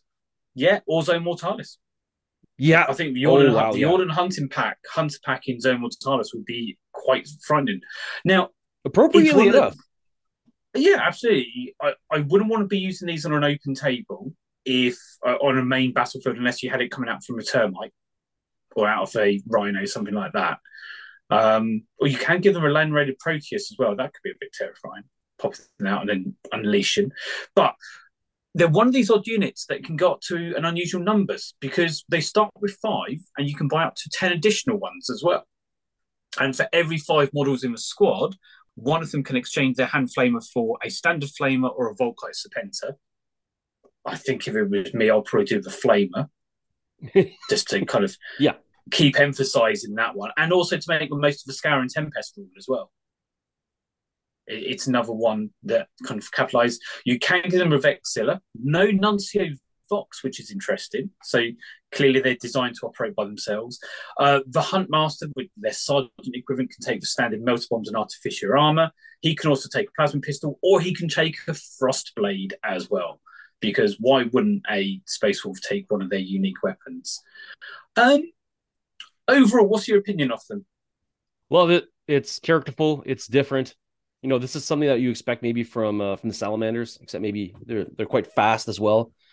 Yeah, this is great. Yeah, uh, yeah I, I, I, I really like the idea of these guys. Just like the idea of a whole squad of guys with flamers. Yeah, it's an interesting one. I, I think if it was me, I would focus much more on a Zone Mortalis force with these. I'd, I'd lean much more into his own Mortalis army rather than a standard army. But they're an interesting one. But let's move on to the big one, which is the Chieftain Squad, the Sons of Horus Chieftain Squad. Well, yes. Right. These are an interesting one because these are a H Q slots. But they do have a few ways to get around that as well. Stat line is a typical veteran stat line. Most importantly, they get the second wound, and they get that weapon skill five. And as we talked about in the previous episode, that one point difference in their weapon skill makes such a big difference when they get into assault. Oh, absolutely. Um, um, and, and the same amount of points as as the uh, as the Yorlin Hunter pack. Yes. Well, we'll do the comparison between the two at the end, I think. Okay, um, sounds good. They come with four chieftains and a standard bearer. And what is significant is that standard bearer comes with a Legion standard. So you, because they're a H Q, that Legion standard actually makes them a line troop or a line unit, so they can score. So that's significant. And that does also mean that potentially you could take this in one H Q slot and with your Praetor or your Delegatus or your Primarch, you could take another command squad. So potentially you could have two Legion standards in the same force. Wow, that's that's that, that's brutal. Yeah, and don't forget, the Legion Standard also gives a six-inch Fearless Bubble as well, and that's just a so, that's just a free upgrade. So, yeah, that that, yeah, that these... standard that standard equipment. Um, apart from a Legion Standard, they all come with Banestrike Bolters. Nice, that's a bonus. I, I view those as a bonus for this unit because you're not going to rely on their shooting. They're better with a weapon skill of five and some of the additional rules they've got in a moment. You want these in assault. You do want these in assault. So the, the, the Banestrike Bolter is an added bonus, really. They all come with Bolt Pistol, they all come with Chainsaw, they all come with Frag and Crack and power, Standard Power Armor. They also come with Boarding Shields as well. So they do, as well as having that three plus save, all have that five plus invulnerable save as well. So that's significant. and they all come with the heavy traits. So you're re-rolling those wounds against blast or template weapons. You are a little bit slower, you know, you have to take that in mind, but you do get those re-rolls. They also come with quite a number of special rules, don't they? So they're obviously they're automatically Sons of Horus. They all have Chieftain Retinue, which is basically allows them to be taken as a retinue squad for a character with the Master of Legion special rule. That's the standard retinue rules. So that character has to be a member of the Chieftain squad. They're not allowed to leave that squad during the game, but they don't then occupy a separate slot. They come out of a character's slot on the organisation chart. They all come with chosen warriors, so any of them can accept a challenge. And linked to that, they have the Kingslayer's rule. Now, let's have a look at that Kingslayer's rule for a moment, because this is one of the other areas where they are best in assault. So if they're fighting any enemy unit that has an independent character or a Primarch in there, they can re-roll any failed to hit rolls of one.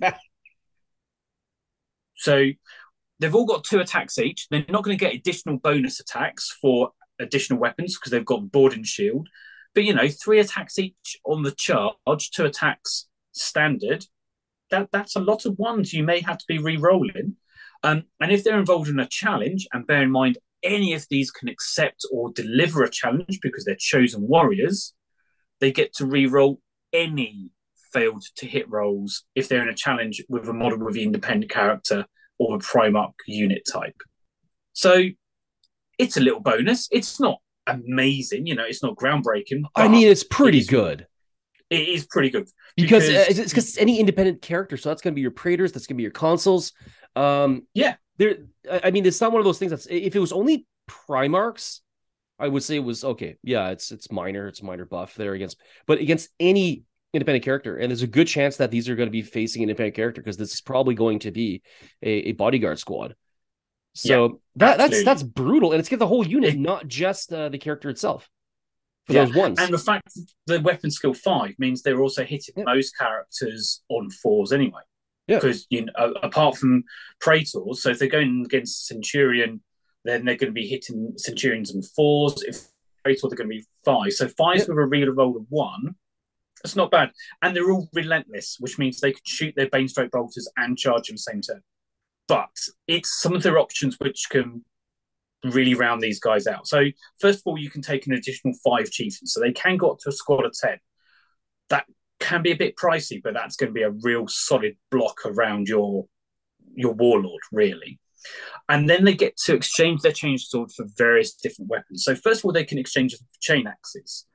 That's a relatively cheap option. Yeah, give me so, shred. It's not so bad. I well, it's strength and it's not just straight um, shred because don't forget they have that on the chainsword. It oh, also right. put, yeah. it also puts them up to strength five, and I think it's A P four as well on a chain chain axe. So you know that gives them a slight edge against other Astartes because they're wounding on threes. Or you can give them a power weapon. Now this is where I think. Personally, I would be upgrading them to have. I would be having a smattering of power weapons, um, and I've I've kind of been thinking about this. I'm I'm building a Chieftain squad myself. The obvious thing is power swords. However, I'm also tempted. I well, the way I'm building mine is to put a couple of power spears in. Now, the reason why I'm thinking about power spears is it's still strength as user A P three. You lose the rending from a power sword. So you're only limited to A P three, so you need to bear that in mind. However, with Power Spears, you get the Reach one ability, which puts these guys to Initiative five. So they're striking before most other Astartes. Plus, let's face it, what looks cooler than a Marine with a board and shield and a spear? Yeah, that's um, that that's you know. uh, looks pretty Greek. I like it. Yeah, yeah. I mean, oh, it's just also. Just any classic Wait. early medieval bodyguard squad, isn't it? It's that shield wall, um, and you can. So throw how are you? Uh, if you're converting these guys, how are you making them look?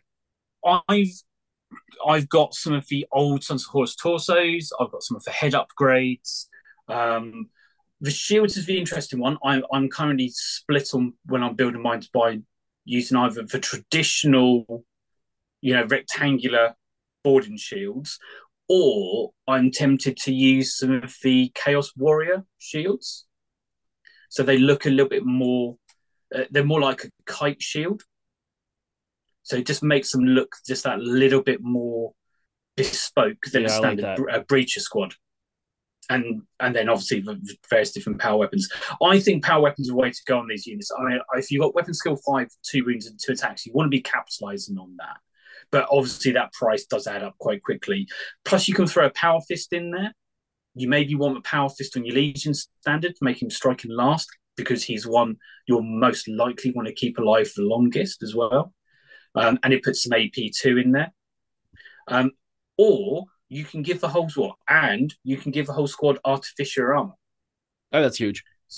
So potentially you could give them all a two plus save, five plus invulnerable. I mean, they're practically Terminators at that point. They really are. Um, plus they get the bonus against blast and template weapons and re-roll in their armor saves. So if they went up against, so let's kind of go back, if they were hit by that Yorlan squad, who hits him with all the hand flamers, the Chieftain squad is re-rolling all of those armor saves underneath the hand flamer template because of he- because of the heavy roll. Yeah, that's nasty.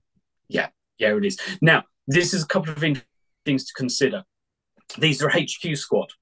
What that means is, in low point games, you could take these as your compulsory H Q. They don't have the support squad rule. There's nothing saying they can't be compulsory H Q. So you could take these as your H Q unit in a small points game.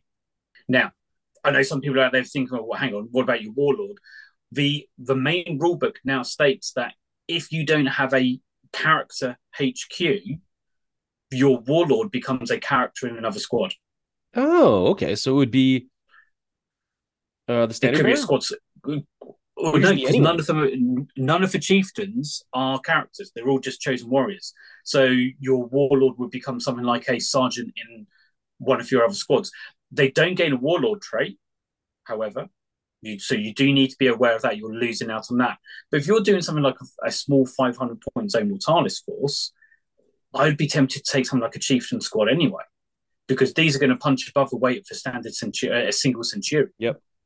So it's just something to consider in small point games. I think if I was going to take them in larger games, then I would just take them as a retinue with a character, because I think that's a much better role that they have within and, and more fitting to their background as well. But I think in small point games, five hundred point games, particularly with Zone Mortalis, which once again, because they're a breacher unit, effectively, that's really where they're going to shine. I'd be tempted to take these instead of a, a single H Q. Yeah, I think you're entirely right. Um, great little unit. Um, I'm shocked that they're the same amount of points base as uh, for the base squad. The, the, the five-man squad is the same um, same number of points as the, as the Yorlund uh, Hunter Pack. Because yeah, one is clearly better get, than the other. Absolutely. Considering they get plus one weapon skill, and an extra wound, an extra attack, and an extra leadership, plus Banestrike bolters, and the boarding plus shield. Plus for Legion Standard, plus for Chainsaw, or they both yeah. have Chainsaws, plus for boarding shield. And even even with their rules, they're, they're, they're better. I wonder if it's because they're H Qs, so you can't take as many Chieftain squads as you could take the Yorland Hunter squad. That's a good point. The individual um, Marine is, is is more expensive for the Chieftains, twenty points instead of fifteen. Not a giant yeah. difference, you'll say. Um, but... Uh, I, I think probably the only reason that it's not more expensive is because exactly it was H Q. If this was a, a line, if it was just line infantry, sticking yeah. an entire army of chieftains, or even elites, yeah, I... this would be a great choice. These are these are like, um, it's a mix of breachers and and veterans with really cool well, special it's, rules. It, it's a mix of breacher, veterans, and command squad. It, yeah. Is really where we're, yeah. we're we're seeing this. You know, you combine them three different roles together. Yeah, uh, if I had a Sons of Horus army, I would definitely like convert these guys. Like, I don't know who yeah. wouldn't. They're great. Yeah, and I, I like the idea of converting the unit thieves just to have them around anyway. Are they better than a command squad? Well, they're less customizable than a command squad, but a lot of the options are very similar. They get the in, invulnerable save that command squads don't because of a boarding shield. They are less maneuverable because of a heavy trait. Um, but they do get those other special bonus rules like Kingslayers. So, you know, in, in melee, they're going to have a slightly better edge. But you don't get the shooting options that you do with a command squad. So I, I think, as we've seen with all these exemplary units, they're not a must-have, but they're a really capable alternative to what you may want. And they fit the unit. They they, they fit the army as well. Absolutely. And the scenario. So, yeah, I, absolutely. Should we move on to the scenario? Yeah, that was uh, uh, that wasn't on purpose, but I think it's a pretty good segue. Yeah, because it I, I do like these little um, scenarios that we have, and once again, this is a Mortalis one. Yep, only one mission though. The... Only one mission. Yes, but I, I suppose it focuses on that one key role that the uh, the Orland Hunter Squad are, are doing, aren't they? And it's nice because it's asymmetrical as well, and I'm a big fan of asymmetrical missions. Um, if you are the attacker, you've certainly got a hard job here, haven't you? Let's face it. So the recommended army size for the attacker is between one thousand and fifteen hundred, but the defender's army is half as large again. So if the attackers is one thousand points, the defenders is fifteen hundred. If the attackers is fifteen hundred, the defenders is two thousand two hundred fifty. So yeah, you could find yourself coming against Horus. Maybe, but not if you play, play to this. the narrative. Not if you play to a narrative, no, which is what you should be doing. What I do like is you could actually use this mission for lots of different purposes. It doesn't just have to be the Battle of Trisolian. This would be perfect for word bearers taking vengeance on Kauth, for example. Mm-hmm. In, the, in, in an arcology, it could be fantastic for Raven Guard trying to destroy, um, or Alpha Legion trying to destroy key pieces of technology. It, it's a nice little mission. So anyway, standard Zone Mortalis four by four board. Um, the central there has to be a central corridor to at least two foot wide, which should be mostly left of clear walls or doors. So that's your kill zone. That's an area you do not want to be. So most of the fighting will probably be in the, the foot either side, if you're honest. Um, however, at some point you have to go in the centre into the kill corridor, because that's where the six objectives are. Now, these objectives are quite key, aren't they? So let's kind of focus on these, because these are called relic objectives. And you gain, or the attacker is going to gain one victory point for each objective which is being removed from the battlefield. So how do they remove them? And once again, there's some really nice rules mechanisms here. So during your turn as an active player, at the end of the movement phase, the active player as the attacker player as the active can select any number of units as long as they're infantry, cavalry, dreadnought, automata, daemon, or demon, or primarch, with at least one model within one inch of an objective marker. They then get pinned, so no shooting, or only snapshots if they're shooting, and they cannot react to anything, and they will be pinned until the start of your next turn.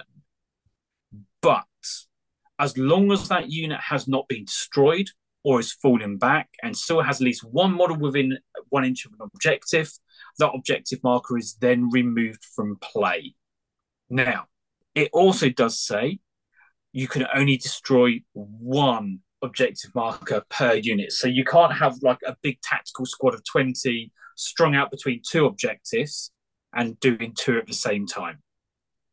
So they, they clearly thought about that a little bit more.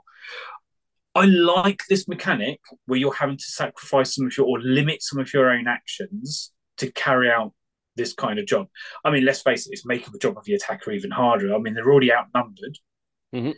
but, and they're having to give up chances to shoot or assault or any kind of those actions during their own turn as well. Yeah, you have now, to keep your your eyes on the objective, and, and you, you're going to lose units, but you can lose all your units yes. and still win this scenario. Absolutely. It's one of those Pyrrhic victory ones, isn't it? Which is exactly what the Wolves were doing at Trisolian. So how do you deploy this one? So the attackers deploy within eighteen inches of their battlefield edge, but they have to be entirely within the central corridor. So they're all in that kill zone at the start of the game. Um, that does include any models with infiltrate. So they don't get bonuses for having models with infiltrate. However, scout units do still get their redeploy. We saw that with Yulin Hunter unit. They, they've got the scout move. So they would have that advantage to have that move off at the start of the game. Uh, the defenders come on from any of the three remaining edges, and then the entire defenders' army is placed in reserve. Now, there is a special reserve rule for this called the interdiction reinforcements. So what that means is you start rolling from turn one, and from turn three onwards, any reserve rolls automatically succeed. And they can come on from any of the defenders' battlefield edges. So they can come on from any edge. So although the defenders have more troops available to them or more units available to them, they're not coming in en masse. You'll probably find they're going to be coming in piecemeal until turn three, and then everything will be piling in. So that puts out real time pressure onto the attackers. If it's the, if you were the attacker, you probably want to move up as far as you can in the first couple of turns towards the furthest objectives and then try to fall back towards your own table edge. That's probably the way I would be looking at it. Um, it's a standard four-turn game. The attacker does get to go first unless the defender concedes the initiative. We've already mentioned that the attacker gets one victory point for each objective they remove. The defenders just get one victory point for each enemy unit they've destroyed. That does include units which are falling back or that are removed from the um, table as a casualty. And then there's the standard Slave or Warlord secondary as well. So it's a relatively simple mission, isn't it? I think, personally, it's very much stuck against the defender. Um, I think as a defender, the odds are very much against you, but I think it would make for a really, really interesting game. I think it's really characterful, but probably the coolest thing about this is that this could represent, like you mentioned, it could represent anything. Um, it, it, as much as it's tied into the um, the narrative of of Wolfsbane and and uh, Trisolian, um, really this could be you could easily uh, uh, change this to uh, as as you mentioned, uh, uh, word bearers uh, destroying Ultramarines' uh, um, uh, relics or uh, attacks on vital uh, uh, components of a ship. Um, You know, things like, like you can, this could be anything. We've seen a lot of these temporary battles which are very much focusing on their particular area. I like ones like this where you, with a bit of adapting, you can bring those into your own narrative. You can use them for your own campaigns. So, yeah, I like it. Overall, I thought this was one of the stronger um, exemplary battles, to be honest. I mean, obviously, I'm going to be biased, but I, th- I liked how it built on existing narratives that we already knew. Um, I think it's a couple of interesting units. I think the Chieftains are definitely the stronger out of the two. Um, but once again, another interesting mission we got. I'd certainly like to try it. I certainly would like to try that mission. No, this is, I think you're right. I think this is one of the better ones that the, that they've done. And and they've all been pretty cool. Uh, I really like these exemplary missions. The only thing that I would um, that I, I would have liked ha- would have been these should have been in White Dwarf, I think. You know, these should have. There should have been a. Um, I don't know how you feel about you know, uh, having having P D Fs around. I I always like printing stuff out. Uh, th- it would have been great if there was like a physical version of these exemplary battles. Maybe one day they'll they'll release them as as a, a compilation, the way they used to do with uh you know with White Dwarf uh, White Dwarf armies. Yeah, potentially. I mean, we we know we've only got one more left to go as well. We we know we only have one more exemplary battle left now. They they have announced that on Warcom. I'm I'm wondering if these are going to be like a similar model to what we may see in future campaign books from Specialist Games. I'm wondering oh, if they've certainly. done these as like a, as a test bed of this is how we may do the campaign books with some very clear narratives and legendary missions in there, and then units which are either going to be can be converted or made or will be released units. We'll have to wait and see. I, I hopefully we're going to see more news about that later this year. No, absolutely. All right, so um, we concluded at Wolfsbane by talking about some more uh, some more Wolfsbane, I suppose. But I, I think this concludes it well. Great little supplement. They're all really cool, um, and I think we could just move on to uh, to Ecop Challenge.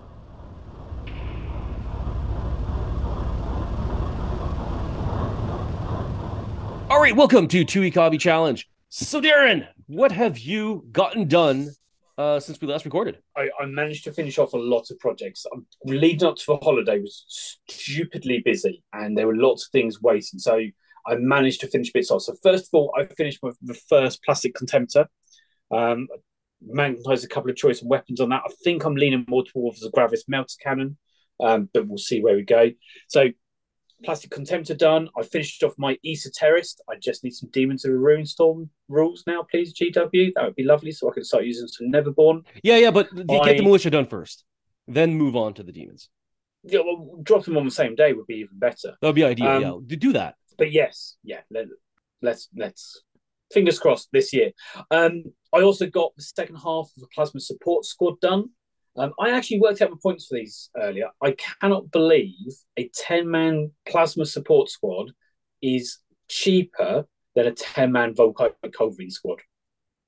I, I just don't get it. I, but there we go. That's something that never matter.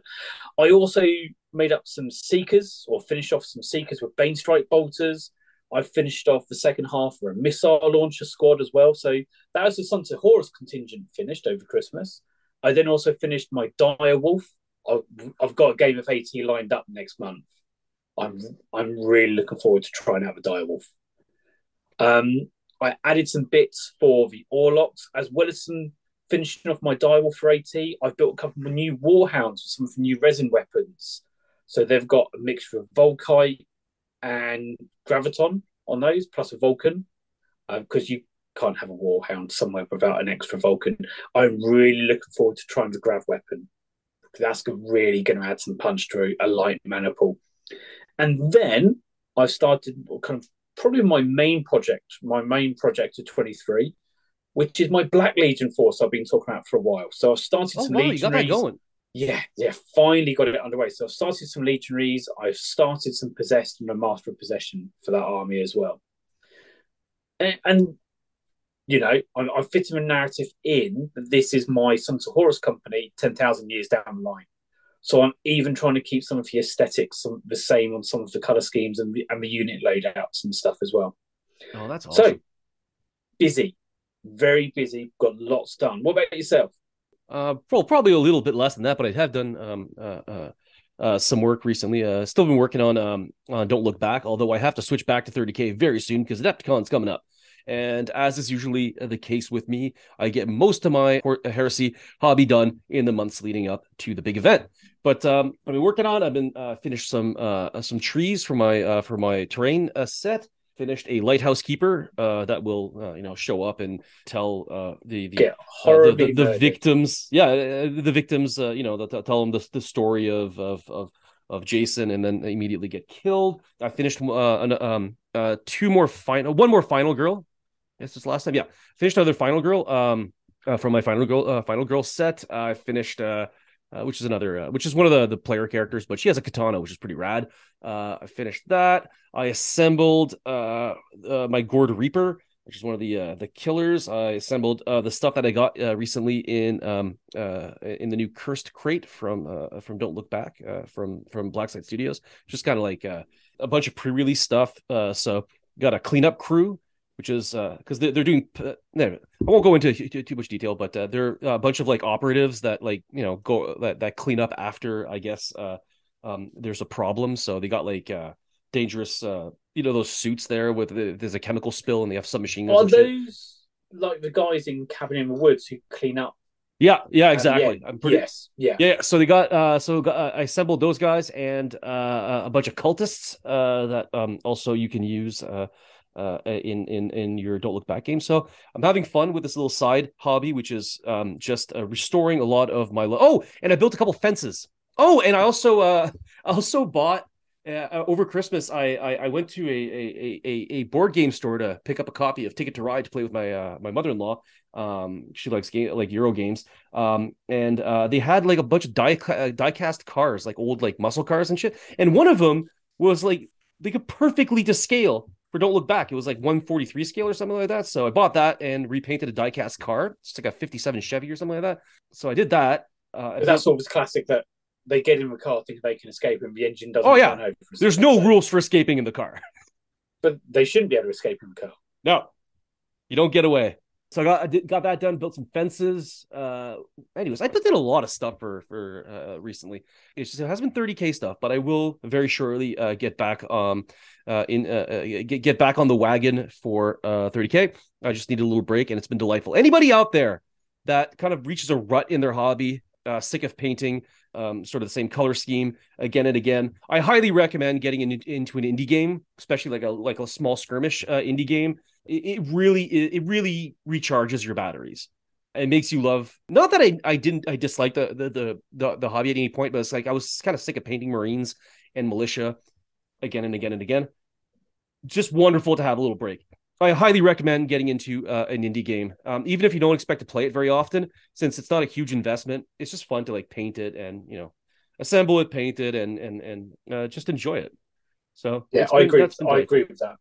I agree with that. I, I use BattleTech as that for my kind of break when I'm, when I'm getting fed up with G W stuff. It's like, right, let's just do a couple of mechs, recharge your batteries, and then start yeah. skiing. It's not about being fed up. It's just, you know, sometimes you need a little uh, change of pace. The last few months, I've been uh, enjoying a, a nice little change of pace, which is, um, you know, just recharging my hobby batteries a little bit.